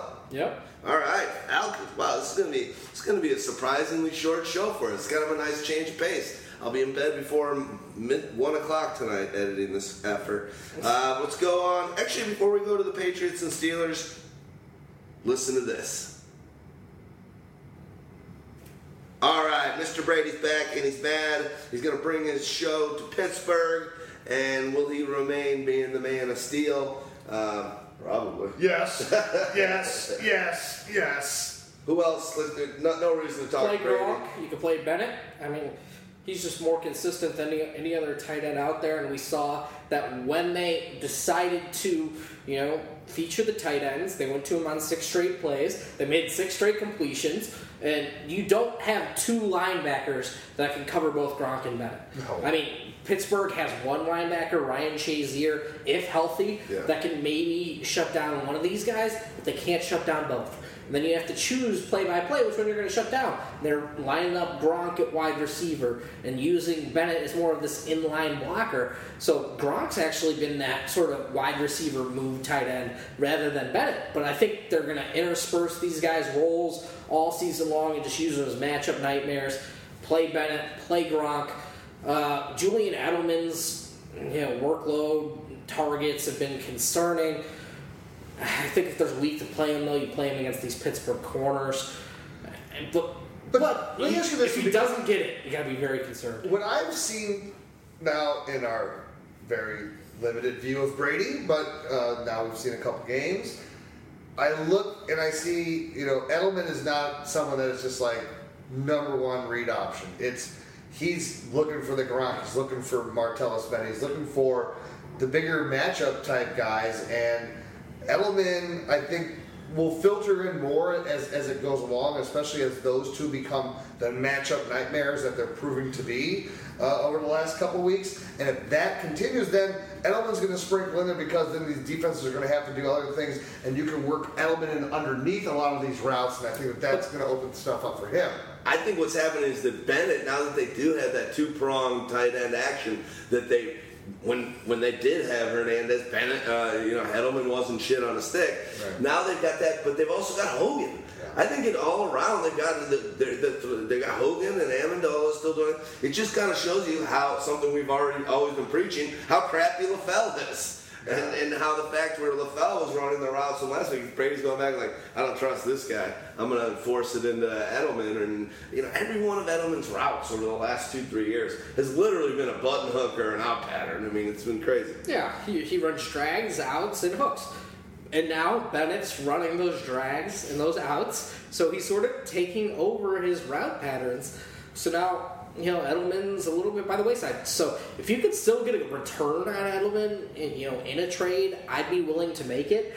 He, I mean, I don't know if people are willing to pay up for him now that Brady's back and he's sort of got that, you know, maybe a little bit of stigma still attached to him from that you know, real hot start last year. I think you could sell him if possible for a good return. Brady, If you're saying? No, No. Edelman. Oh, sell, no. sell, sell Edelman. Uh, And another thing I think with Edelman, because of his injury, uh, consistent injury woes, is a team that's got Super Bowl on their mind.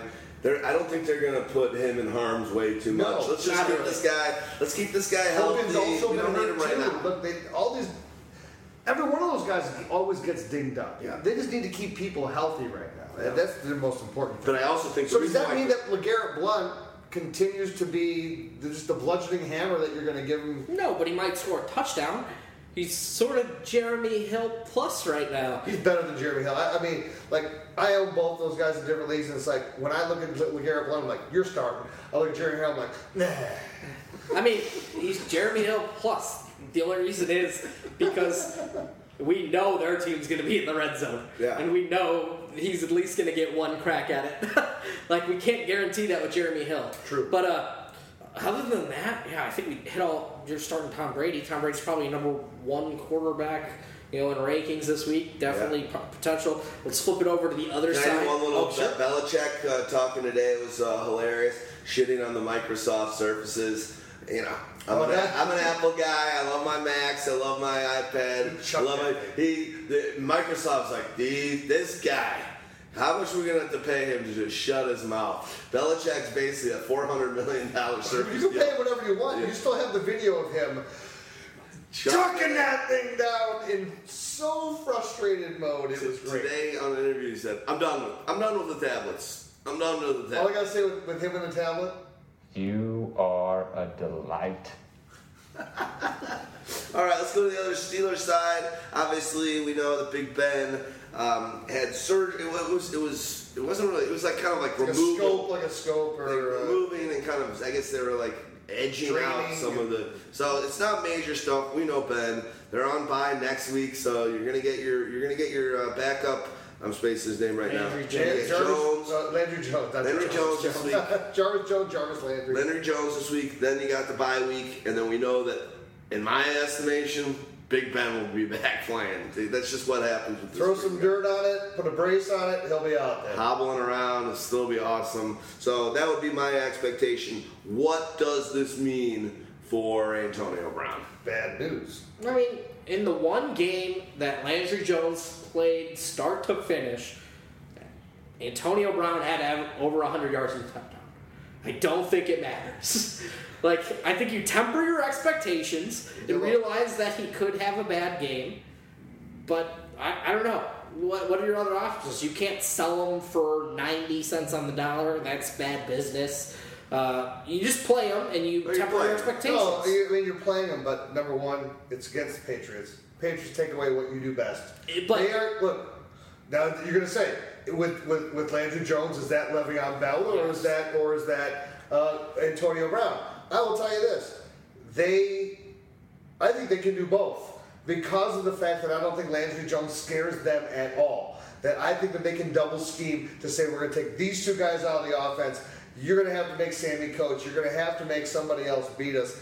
It ain't gonna be these two guys. It also depends on the health of Sammie Coates. Yeah, that's a great I mean, True, he's yeah. active but doesn't play a snap. You know, sort of the same case we saw with a Will Fuller, uh, who we'll get to a little bit later, but know, doesn't play a snap. He's So, but doesn't that broken- lay more into the whole reason that they can just easily? I mean, you really, I think you really need to temper expectations more so as a Antonio Brown owner than as a Le'Veon Bell owner because it's easier for a running back to be able to get the ball into his hands. The receiver, as Michael Irvin always says, he needs everything else to be able to go right for him in order for him to be able to produce, and you need the quarterback to be throwing him the ball in the right spots. He may target him a lot, but target him poorly or target him and put him in bad situations where he's exposed to hits. That was one thing I do remember from that game. He may have put up 100 yards, but he was getting hit like he was never getting hit when he was getting the ball thrown uh, from Ben Roethlisberger. So that's my only concern. I mean, of course, you're starting him. I just say he becomes like about half Antonio, and especially against Bill Belichick. I I can't disagree. We'll see. It'll be interesting to see what happens. Obviously, this the Steelers need they they need Big Ben to come back. Uh, anything else we got on? So the only thing that I'll say is, if you're an Antonio, Brown uh, Antonio Brown owner, find that guy that for your wide receiver three or your flex position, that's your boom bust. That, that has the best potential matchup. You know, through all these games that we've talked about, don't be picking someone from you know one of the crap games that we talked about. But maybe if you have somebody in that Jaguars Raiders game, you might want to play someone there, someone that has a potential with bad defense to be able to help you out where Antonio gets Off. kind of brought back down to earth. Off, offset. You don't Yeah. want, you don't want to go to the middling guy. You want to go to the guy that could could go. The guy that can give you the, the 25 points, not the guy that at the high end is going to give you the seven points. I like that advice. All right, let's move on to the uh, Sunday Night Football in America. That's the Seahawks at the Cardinals. Uh, let's start with the Seahawks.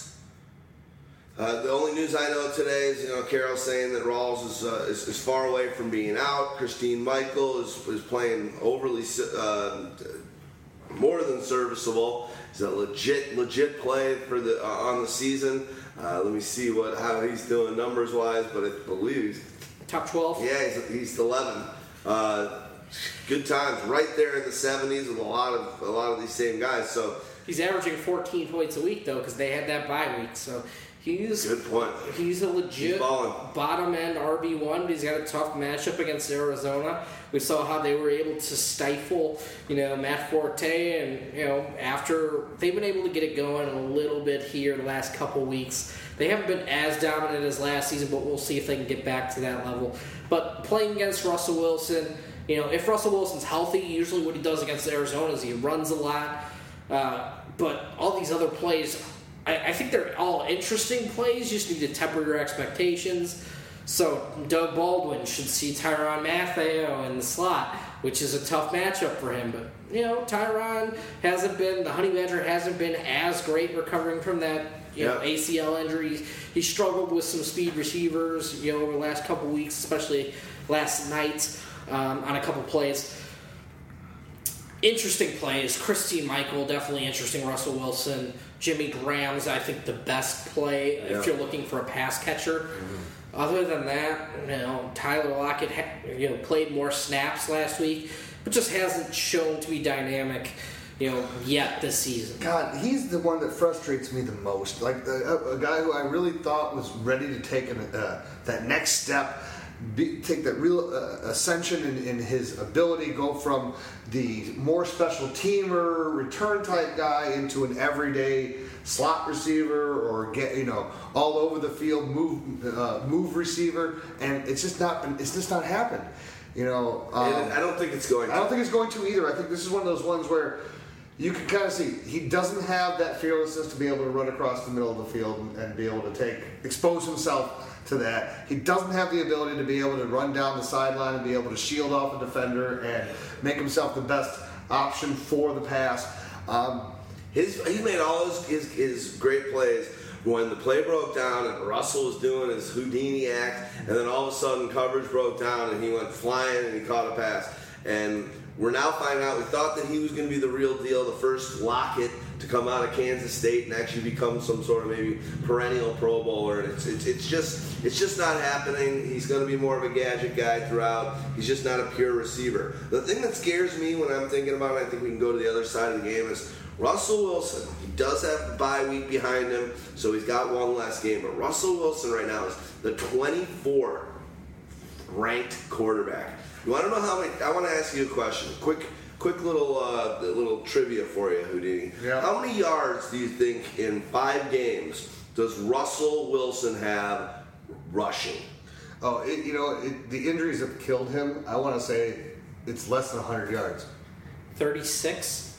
35 rushing yards. Well, I'm, I'm being conservative. on it. It's easily less than 100. Well, why, 35. why, why would you think that he would have less? I well because I would have thought that I I, I wasn't watching no, all I'm saying you're right. Right? Like, why would you ever think holy cow, only have that? 35? Like you're telling me like maybe maybe uh, Brian Hoyer has more rushing yards than him. That maybe. Well, let's look, and he's he's he's run the ball 21 times. Good so God. yeah, so it's not like he's he's one of the top. He's like eighth in rushing attempts, but 35. He is. Oh my God. He's my Russell ultra- Wilson's 21st for quarterbacks in rushing yards. Man, he's been ultra disappointed because he, it was like when we were looking at like those top quarterbacks in our tiers of preseason, it's Cam Newton, Aaron Rodgers, Andrew Luck, Russell Wilson. I kept moving him up. You guys had him so high. I didn't buy him. Russell, I mean the way he went. yeah. Yeah, tell him. Uh, weeks 1 through 8 last season, Russell Wilson was quarterback 23. Yeah. Weeks 9 through 17, he was quarterback 2. I know, but the problem is, is that you see no transition from the end of last season to what he's doing this year. He's a lot You more didn't banged see it up. last season either. I know, but, it but just he's a lot happened. more banged up in the first half of this year than he was in the Yeah, first half of yeah. last year. I, I think that's more of a reason why he has been so crap this year is because of the bang up. Hopefully he can turn it around, but it's it's it's not looking great for Buy low. you. Like to buy low? Well, why wouldn't you want to buy low on him right now? Because anyone that owned him is hating him right now. You're, you you can throw every stat at the person that owns him and and be like, you can't demand that. Look at this. Look at this. Look at this. Oh, he's got the ankle injury. Oh, both legs are hurt. Oh, you know, I you can talk a guy down to to give you a fair bargain on him. I would buy low. And you and basically people the way they drafted him, he starts every week, and then you've got And they- each team's got two players in their bench. That I'll bet you those teams are two and four, or, Yeah. or you know, somewhere in that range. not doing well. Let's No. move over to the uh, the Cardinals, and uh, you know we watched them play last night. Finally got the offense going. Let's be honest. DJ, DJ. Okay, Woo. he's pretty good. Yeah, pretty good. Pretty good. Uh, so obviously you're starting him. He's a beast. He's looking like You worry about the man. Seattle matchup, but you know what? David Johnson becomes one of these guys at this point in time that is matchup proof because of the fact that he can do it so many different ways. They will find a way to get him the ball, and he will make something happen. No, you know, it may be again a temper your expectations a little bit because it's against the Seattle defense, but I, I still expect 100 yards or more from scrimmage. Sure. Sure. That's his yeah. score. Yeah, and he should get a touchdown. He's gonna get he's gonna get you 15 to 20 points. Doesn't matter who what defense you're playing. Wish I had the opportunity. Wish that it wasn't Adrian Peterson that fell to me at six, but in my league where I got Adrian Peterson at six, it was DJ went one. Yeah, well, he went one in a lot of leagues, and that was a good pick when that happened. Um, let's talk about uh, Carson Palmer back from the concussion. Looked like he was trying to extend and throw the ball deep, and really trying to trying to offset the, the run game and the Larry uh, Fitzgerald underneath pass by trying to push it with JJ a little bit deeper. So uh, that's a good sign because they hadn't really been doing much of that this season. But has he really shown you anything that makes you feel No. like? To me, it looks like, man, I, I- you should have bagged it at the end of last year. You know, for all the owners that uh, I'm a dynasty owner that, that kept him in a league. Uh, luckily, I also kept Derek Carr, so I've been basically kind of just playing matchups with each of them.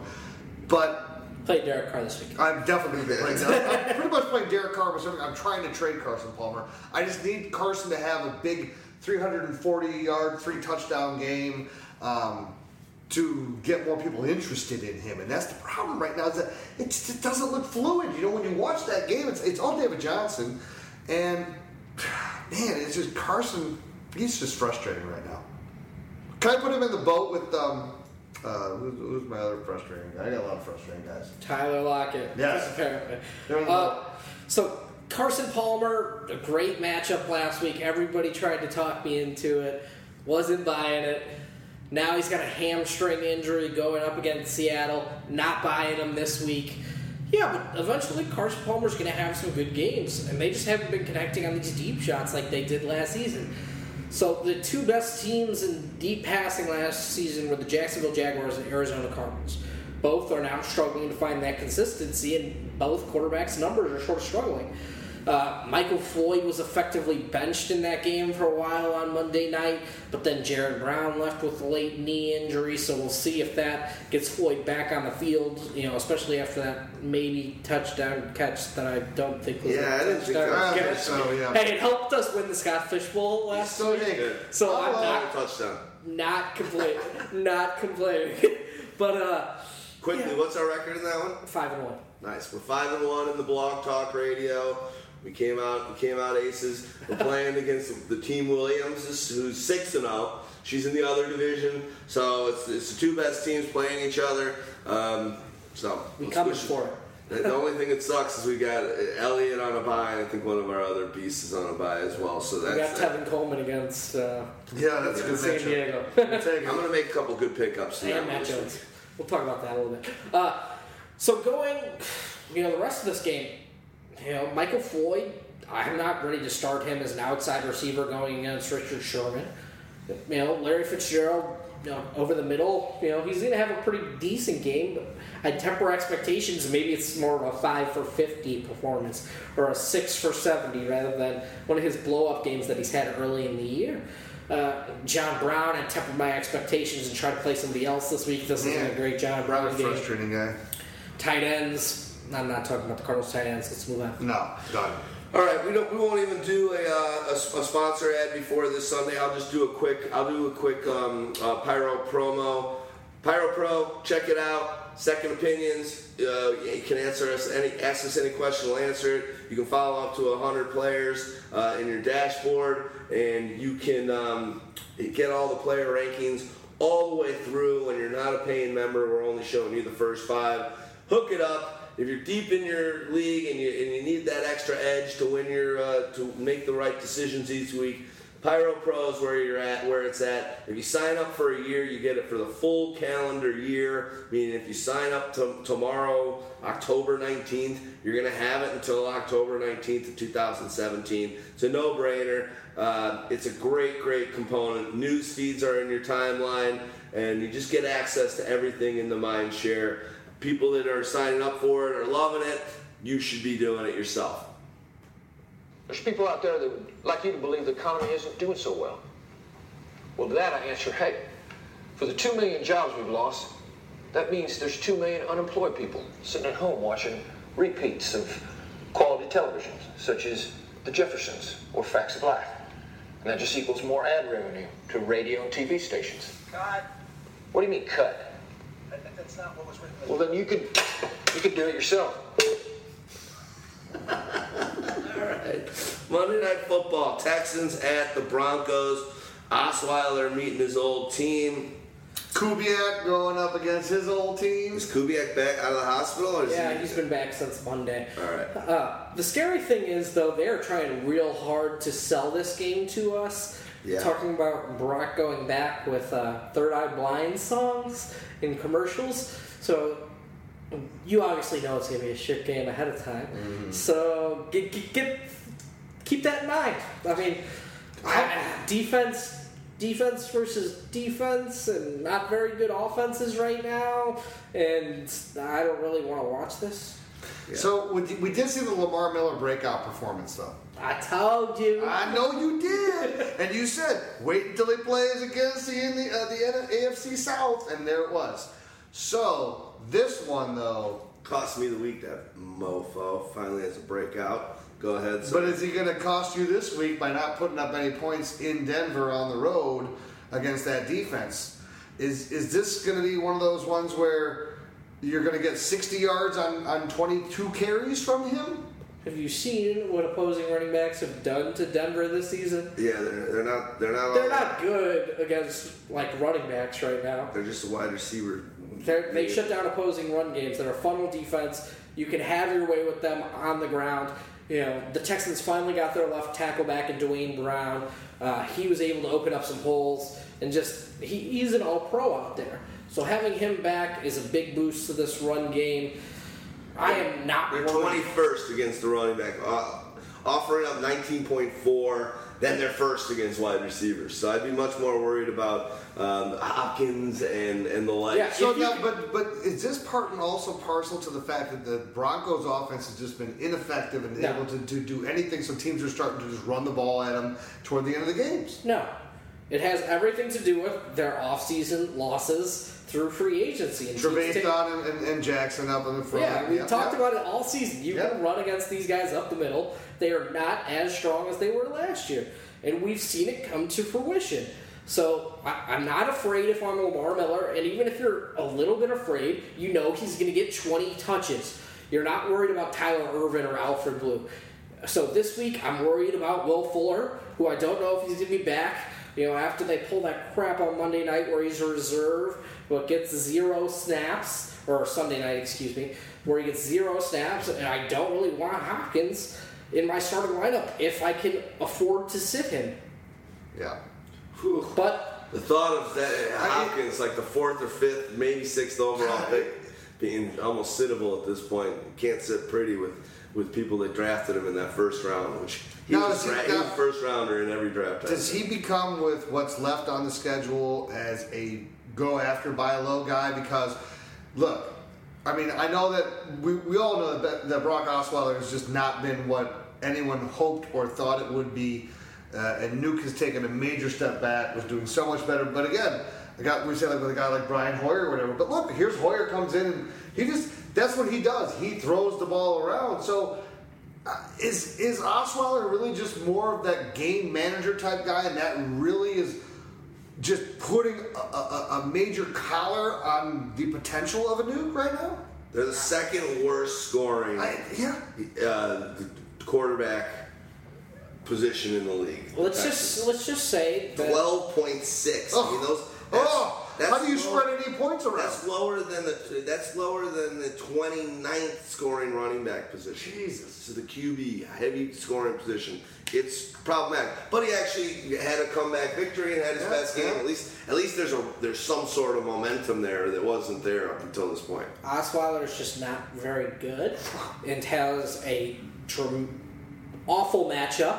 So don't think about Brock Osweiler. Don't think about his passing game, except for maybe the tight ends. And you know Ryan Griffin's still been getting targets. But, but no, my question though is, do you buy into Nuke as a buy low right now?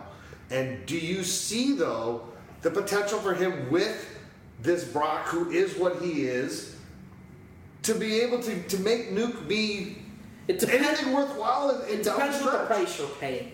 like if you're going to be able to trade, you know, Julian Edelman for DeAndre Hopkins Or pick two hot commodities over the last couple of weeks and see if you can do that. Cam, Cam Meredith, Right. And um, Yeah. What just if you can make a, a good trade to pull for somebody for DeAndre Hopkins, do it. But I'm not actively seeking to give up valuable players for DeAndre Hopkins. Fair enough. I agree, and we we love we love a hop here, but it's just just not working right now. We'll see. Hopefully, the second half of the season things can change around. Let's flip over to the other side of the ball and talk about the Broncos. News this week is you got Kubiak saying he wants to get Devontae Booker some more touches. Oh, Ready that makes see- me say, well, there they. Wants Who let the dogs out? Who let those dogs out? Who let those little nuts go? Yeah. So that's interesting because of one main thing. It obviously is going to eat into the CJ Anderson role. It- it- It's going to eat into the CJ Anderson role, and it, it finally, after sitting on this guy, and I, we, I know I was preaching for him that he was going to get his opportunity. Now we might be able to showcase and see Booker get some action. Look, Booker has been much more effective over the last three weeks. You can go back more uh, yards per attempt. He has been more effective. What was it last week? Seven for 46, and you got C.J. Anderson 12 for 37. There is Anderson is just not taken to it. They've given him almost now two full years of can you be the guy, and it just doesn't happen. And when it does happen, okay, so it happened. He had to wait until the second half of two years ago in order to finally bring it on. Then he had to wait until the postseason of last year to finally bring it on. Didn't do anything for these owners during their fantasy seasons. Still hasn't done anything for their fantasy owners since week one when he had that little bit of a breakout performance. Booker will have this job within three weeks. Disagree. Here's why. They basically came out, the second part of that quote is, oh, we want to give Booker more work, but it will not eat into CJ Anderson. And we're still going to give CJ Anderson the same amount of work.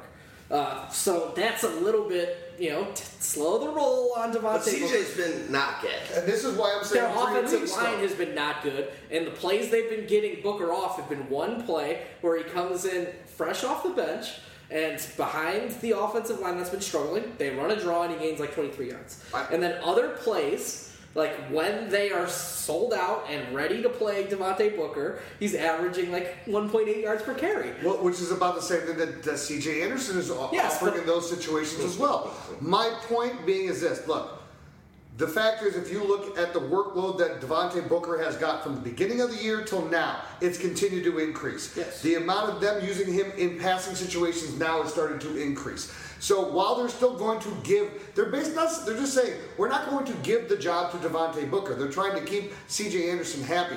I'll, I'll listen to that second half of the quote.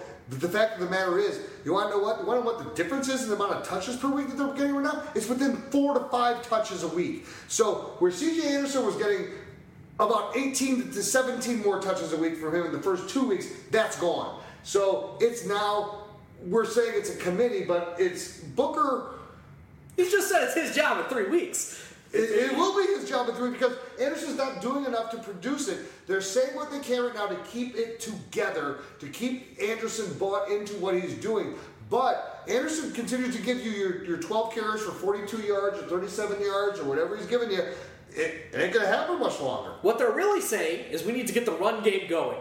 We need to, in in general, we need to get the run game going. Because having Trevor Siemian throw the ball 50 times a game is uh-huh. not how we're going to win football games.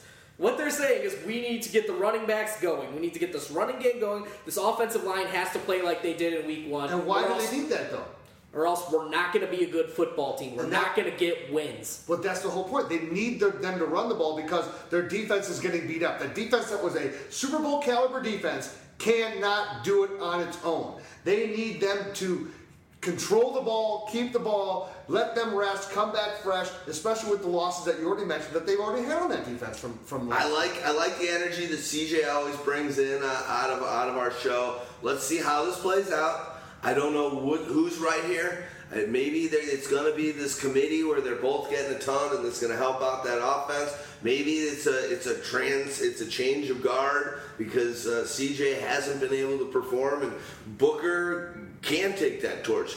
we'll see what happens. Right now, um, let's move over to the wide receiver action where you've got. Demaryius is is, is, is, is, is, is looking like garbage, and you've got, in all honesty, I think snap counts isn't Emmanuel Sanders the number one. I think ODB is, is the number one snap count guy at wide receiver, but I'm pretty sure Emmanuel Sanders is like He's playing more than Demaryius Thomas. he's playing every snap. and Demaryius isn't. He's like 87. Demaryius Thomas is like 77. I mean that that's problematic when you're looking at that whole situation. It just doesn't seem like that's right. So, what do you what do you think in this game, and maybe a little bit moving forward, a little foreshadowing, um, can happen? Is is this is this the Demaryius that, that we're going to get for the rest of the season? Is Emmanuel going to keep rocking? What what do you expect? Um, I don't care who go, who goes first, but what do you, does anyone have any thoughts on where this wide receiver game is going to go? I don't think it's going to go very far as long as Trevor Siemian and Paxton Lynch and any of these other guys are throwing the fucking ball. So you can make you can make as many arguments as you want for who's out there for ten percent less plays of one or the other. It doesn't fucking matter. The problem is that you're not running a very efficient offense. You're not being able to use the weapons that you have in order to spread the field and create the disadvantages and to have a quarterback that's able to put the ball where it needs to go. So until that happens, it's it's it's a flippin' crapshoot. It's a struggle. It's a it's a conundrum that it just sucks. You're an owner of them. You can't count on anything on a weekly basis with with that crap that they're throwing out There. I agree. We've got Demaryius in, in, in our blog talk radio team. He scored us, I think, two points this week, maybe one. What do you What do you think there? So, Emmanuel, uh, Emmanuel Sanders got hurt late in that game, so their snap count uh, percentage just sort of tightened up. Uh, you know, Demaryius Thomas over 80% of plays now. Demar- uh, Emmanuel Sanders 83%. We'll see how this moves going forward. But they still funnel the ball through these two wide receivers. And the only time we saw other people getting involved is sort of when Emmanuel Sanders left the game and then they're forced to throw it to Jordan Norwood and then Jordan Taylor who fumbles. And all these complementary pieces just aren't getting it done. Virgil Green, uh, you know, he's a good blocker, not going to be a dynamic, dynamic threat, you know, as a tight end, even though he's a dynamic athlete. Uh, Demaryius Thomas can get it done on the short screens, but then there's just these plays where they ask him to go over the middle, and he's like, uh, "Alligator arms, I'm good." Uh, so that that's not inspiring confidence from Trevor Siemian um, to throw him the ball. So I think it's going to be hit or miss with each of these guys every week. Uh, but yeah, I think they're both sort of wide, wide receiver threes rest of the season, mix and match. This isn't the greatest matchup for them on paper, but the Texans have just had a ton of their quarter cornerbacks go down with injuries. Kevin Johnson with a broken foot. Uh, they had Johnathan Joseph sort of go down with another injury. You know, all their guys are sort of just a little bit banged up on that defensive backfield, so maybe it could be a little bit better for them at home Monday night. And the one thing that I'll say is after Denver's had the problems that they've had the past couple of weeks, this could be one of those ones to just say, you know what, let's just air it out and see what happens and, and let these guys go. Because if you're not getting it done with the running game, especially if you're if you're you're, you're getting Are you saying Paxton Lynch is, is, is about to go back in? Or no, no, I'm saying even if it's Trevor Siemian. Remember the, the game that Siemian had when he threw what was it, week three or whatever, for the 400 yards, and you got uh, you finally got everybody going. This could just be one of those games where, again, you know, let's just go into the game and say.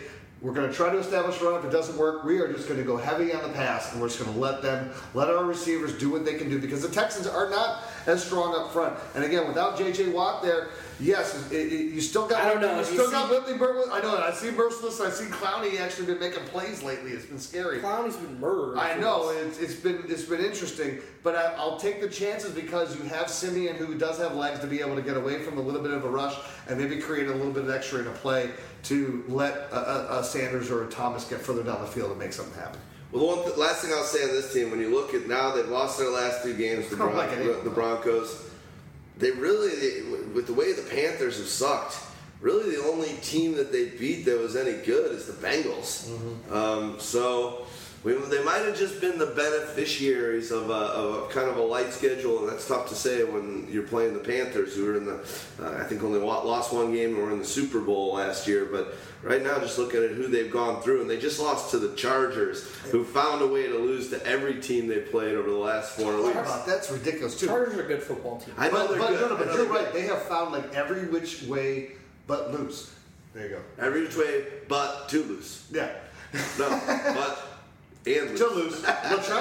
Um, no. Uh, Denver, it's amazing to me that a team with a defense as, as solid as that, and even with the losses of, on the on, on, on the, the linebacking core and on the, on the defensive line that they had, that secondary, as good as that is, and the linebacking core still as good as it is with Von Miller there. Uh, Jeez, it's just amazing to see when you have Minnesota in the NFC doing what they're doing. I mean, you can't hold a team to 13 points every week. True. When you're only allowing, you know, 17 to 20 points a week and losing, that's on your offense. It is. I mean, your, your offense has to score league average points for an amazing defense to win a lot, a lot more than they lose. Are you saying that these? This, this I now know what this reminds me of. This reminds me of the Chicago Bears, like 2007 through 2009.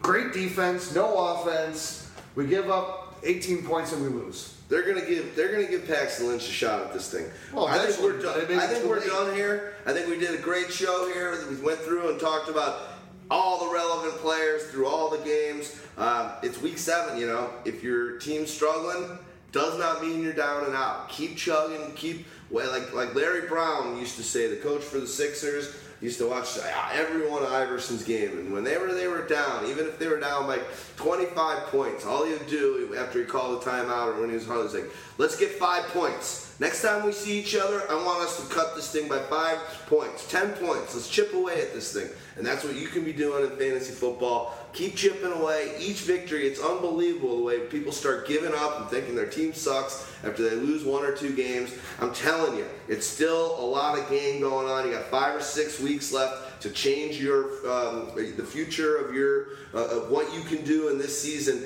And those teams that right now are riding high can get hit with an injury and start going on the same losing streak that you've had in. Chip one in at a time. Play that game. I'll give a quick pyro promo and then uh, we'll, we'll close this thing out. Sorry we didn't have a pyro light on Friday. Mo uh, recorded with Louis Mack and had some uh, some recording issues. We're trying to fix that stuff so it doesn't happen anymore. But that won't happen again. Uh, Mo would have re-recorded, but he actually had tickets to see his favorite team, the Notre Dame. Um, uh, fighting Illini that Saturday, so he was out. Notre Dame fighting Illini? Uh, sorry.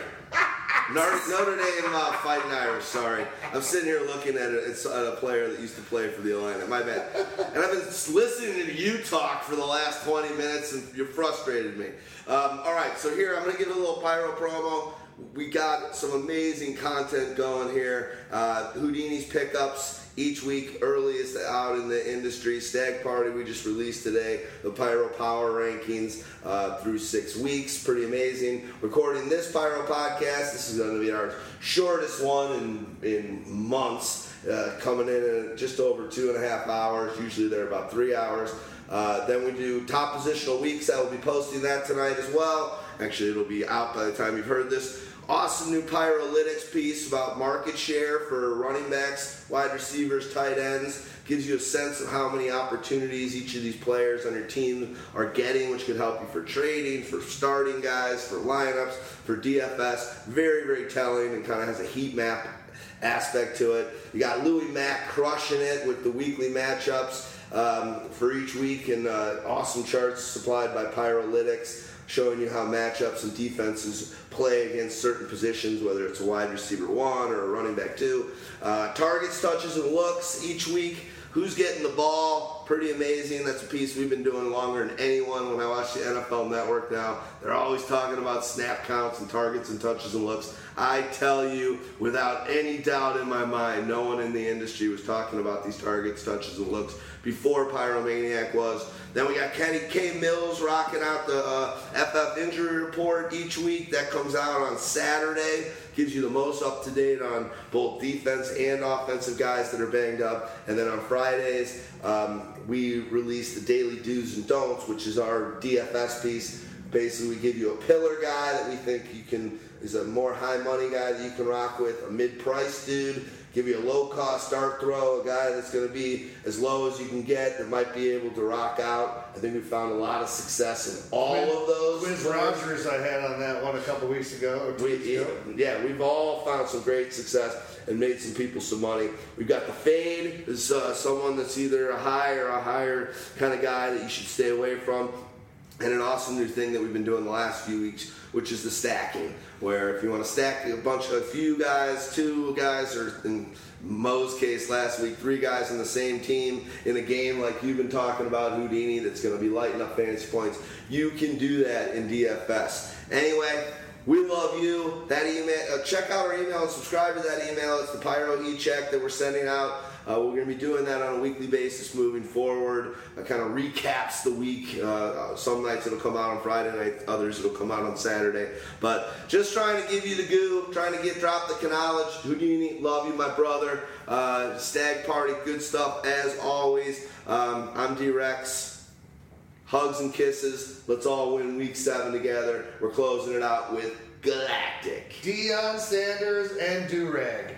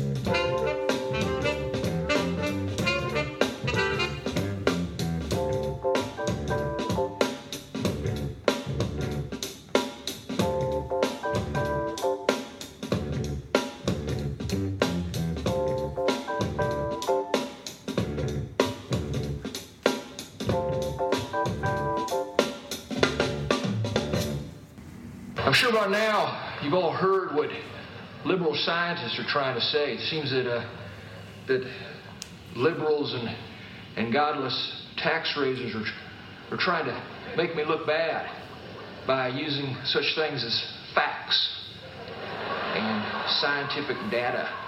Cut. What? Mr. President, you can't say they're using facts. Right. Because facts are real. They're not disputed. How do you know that?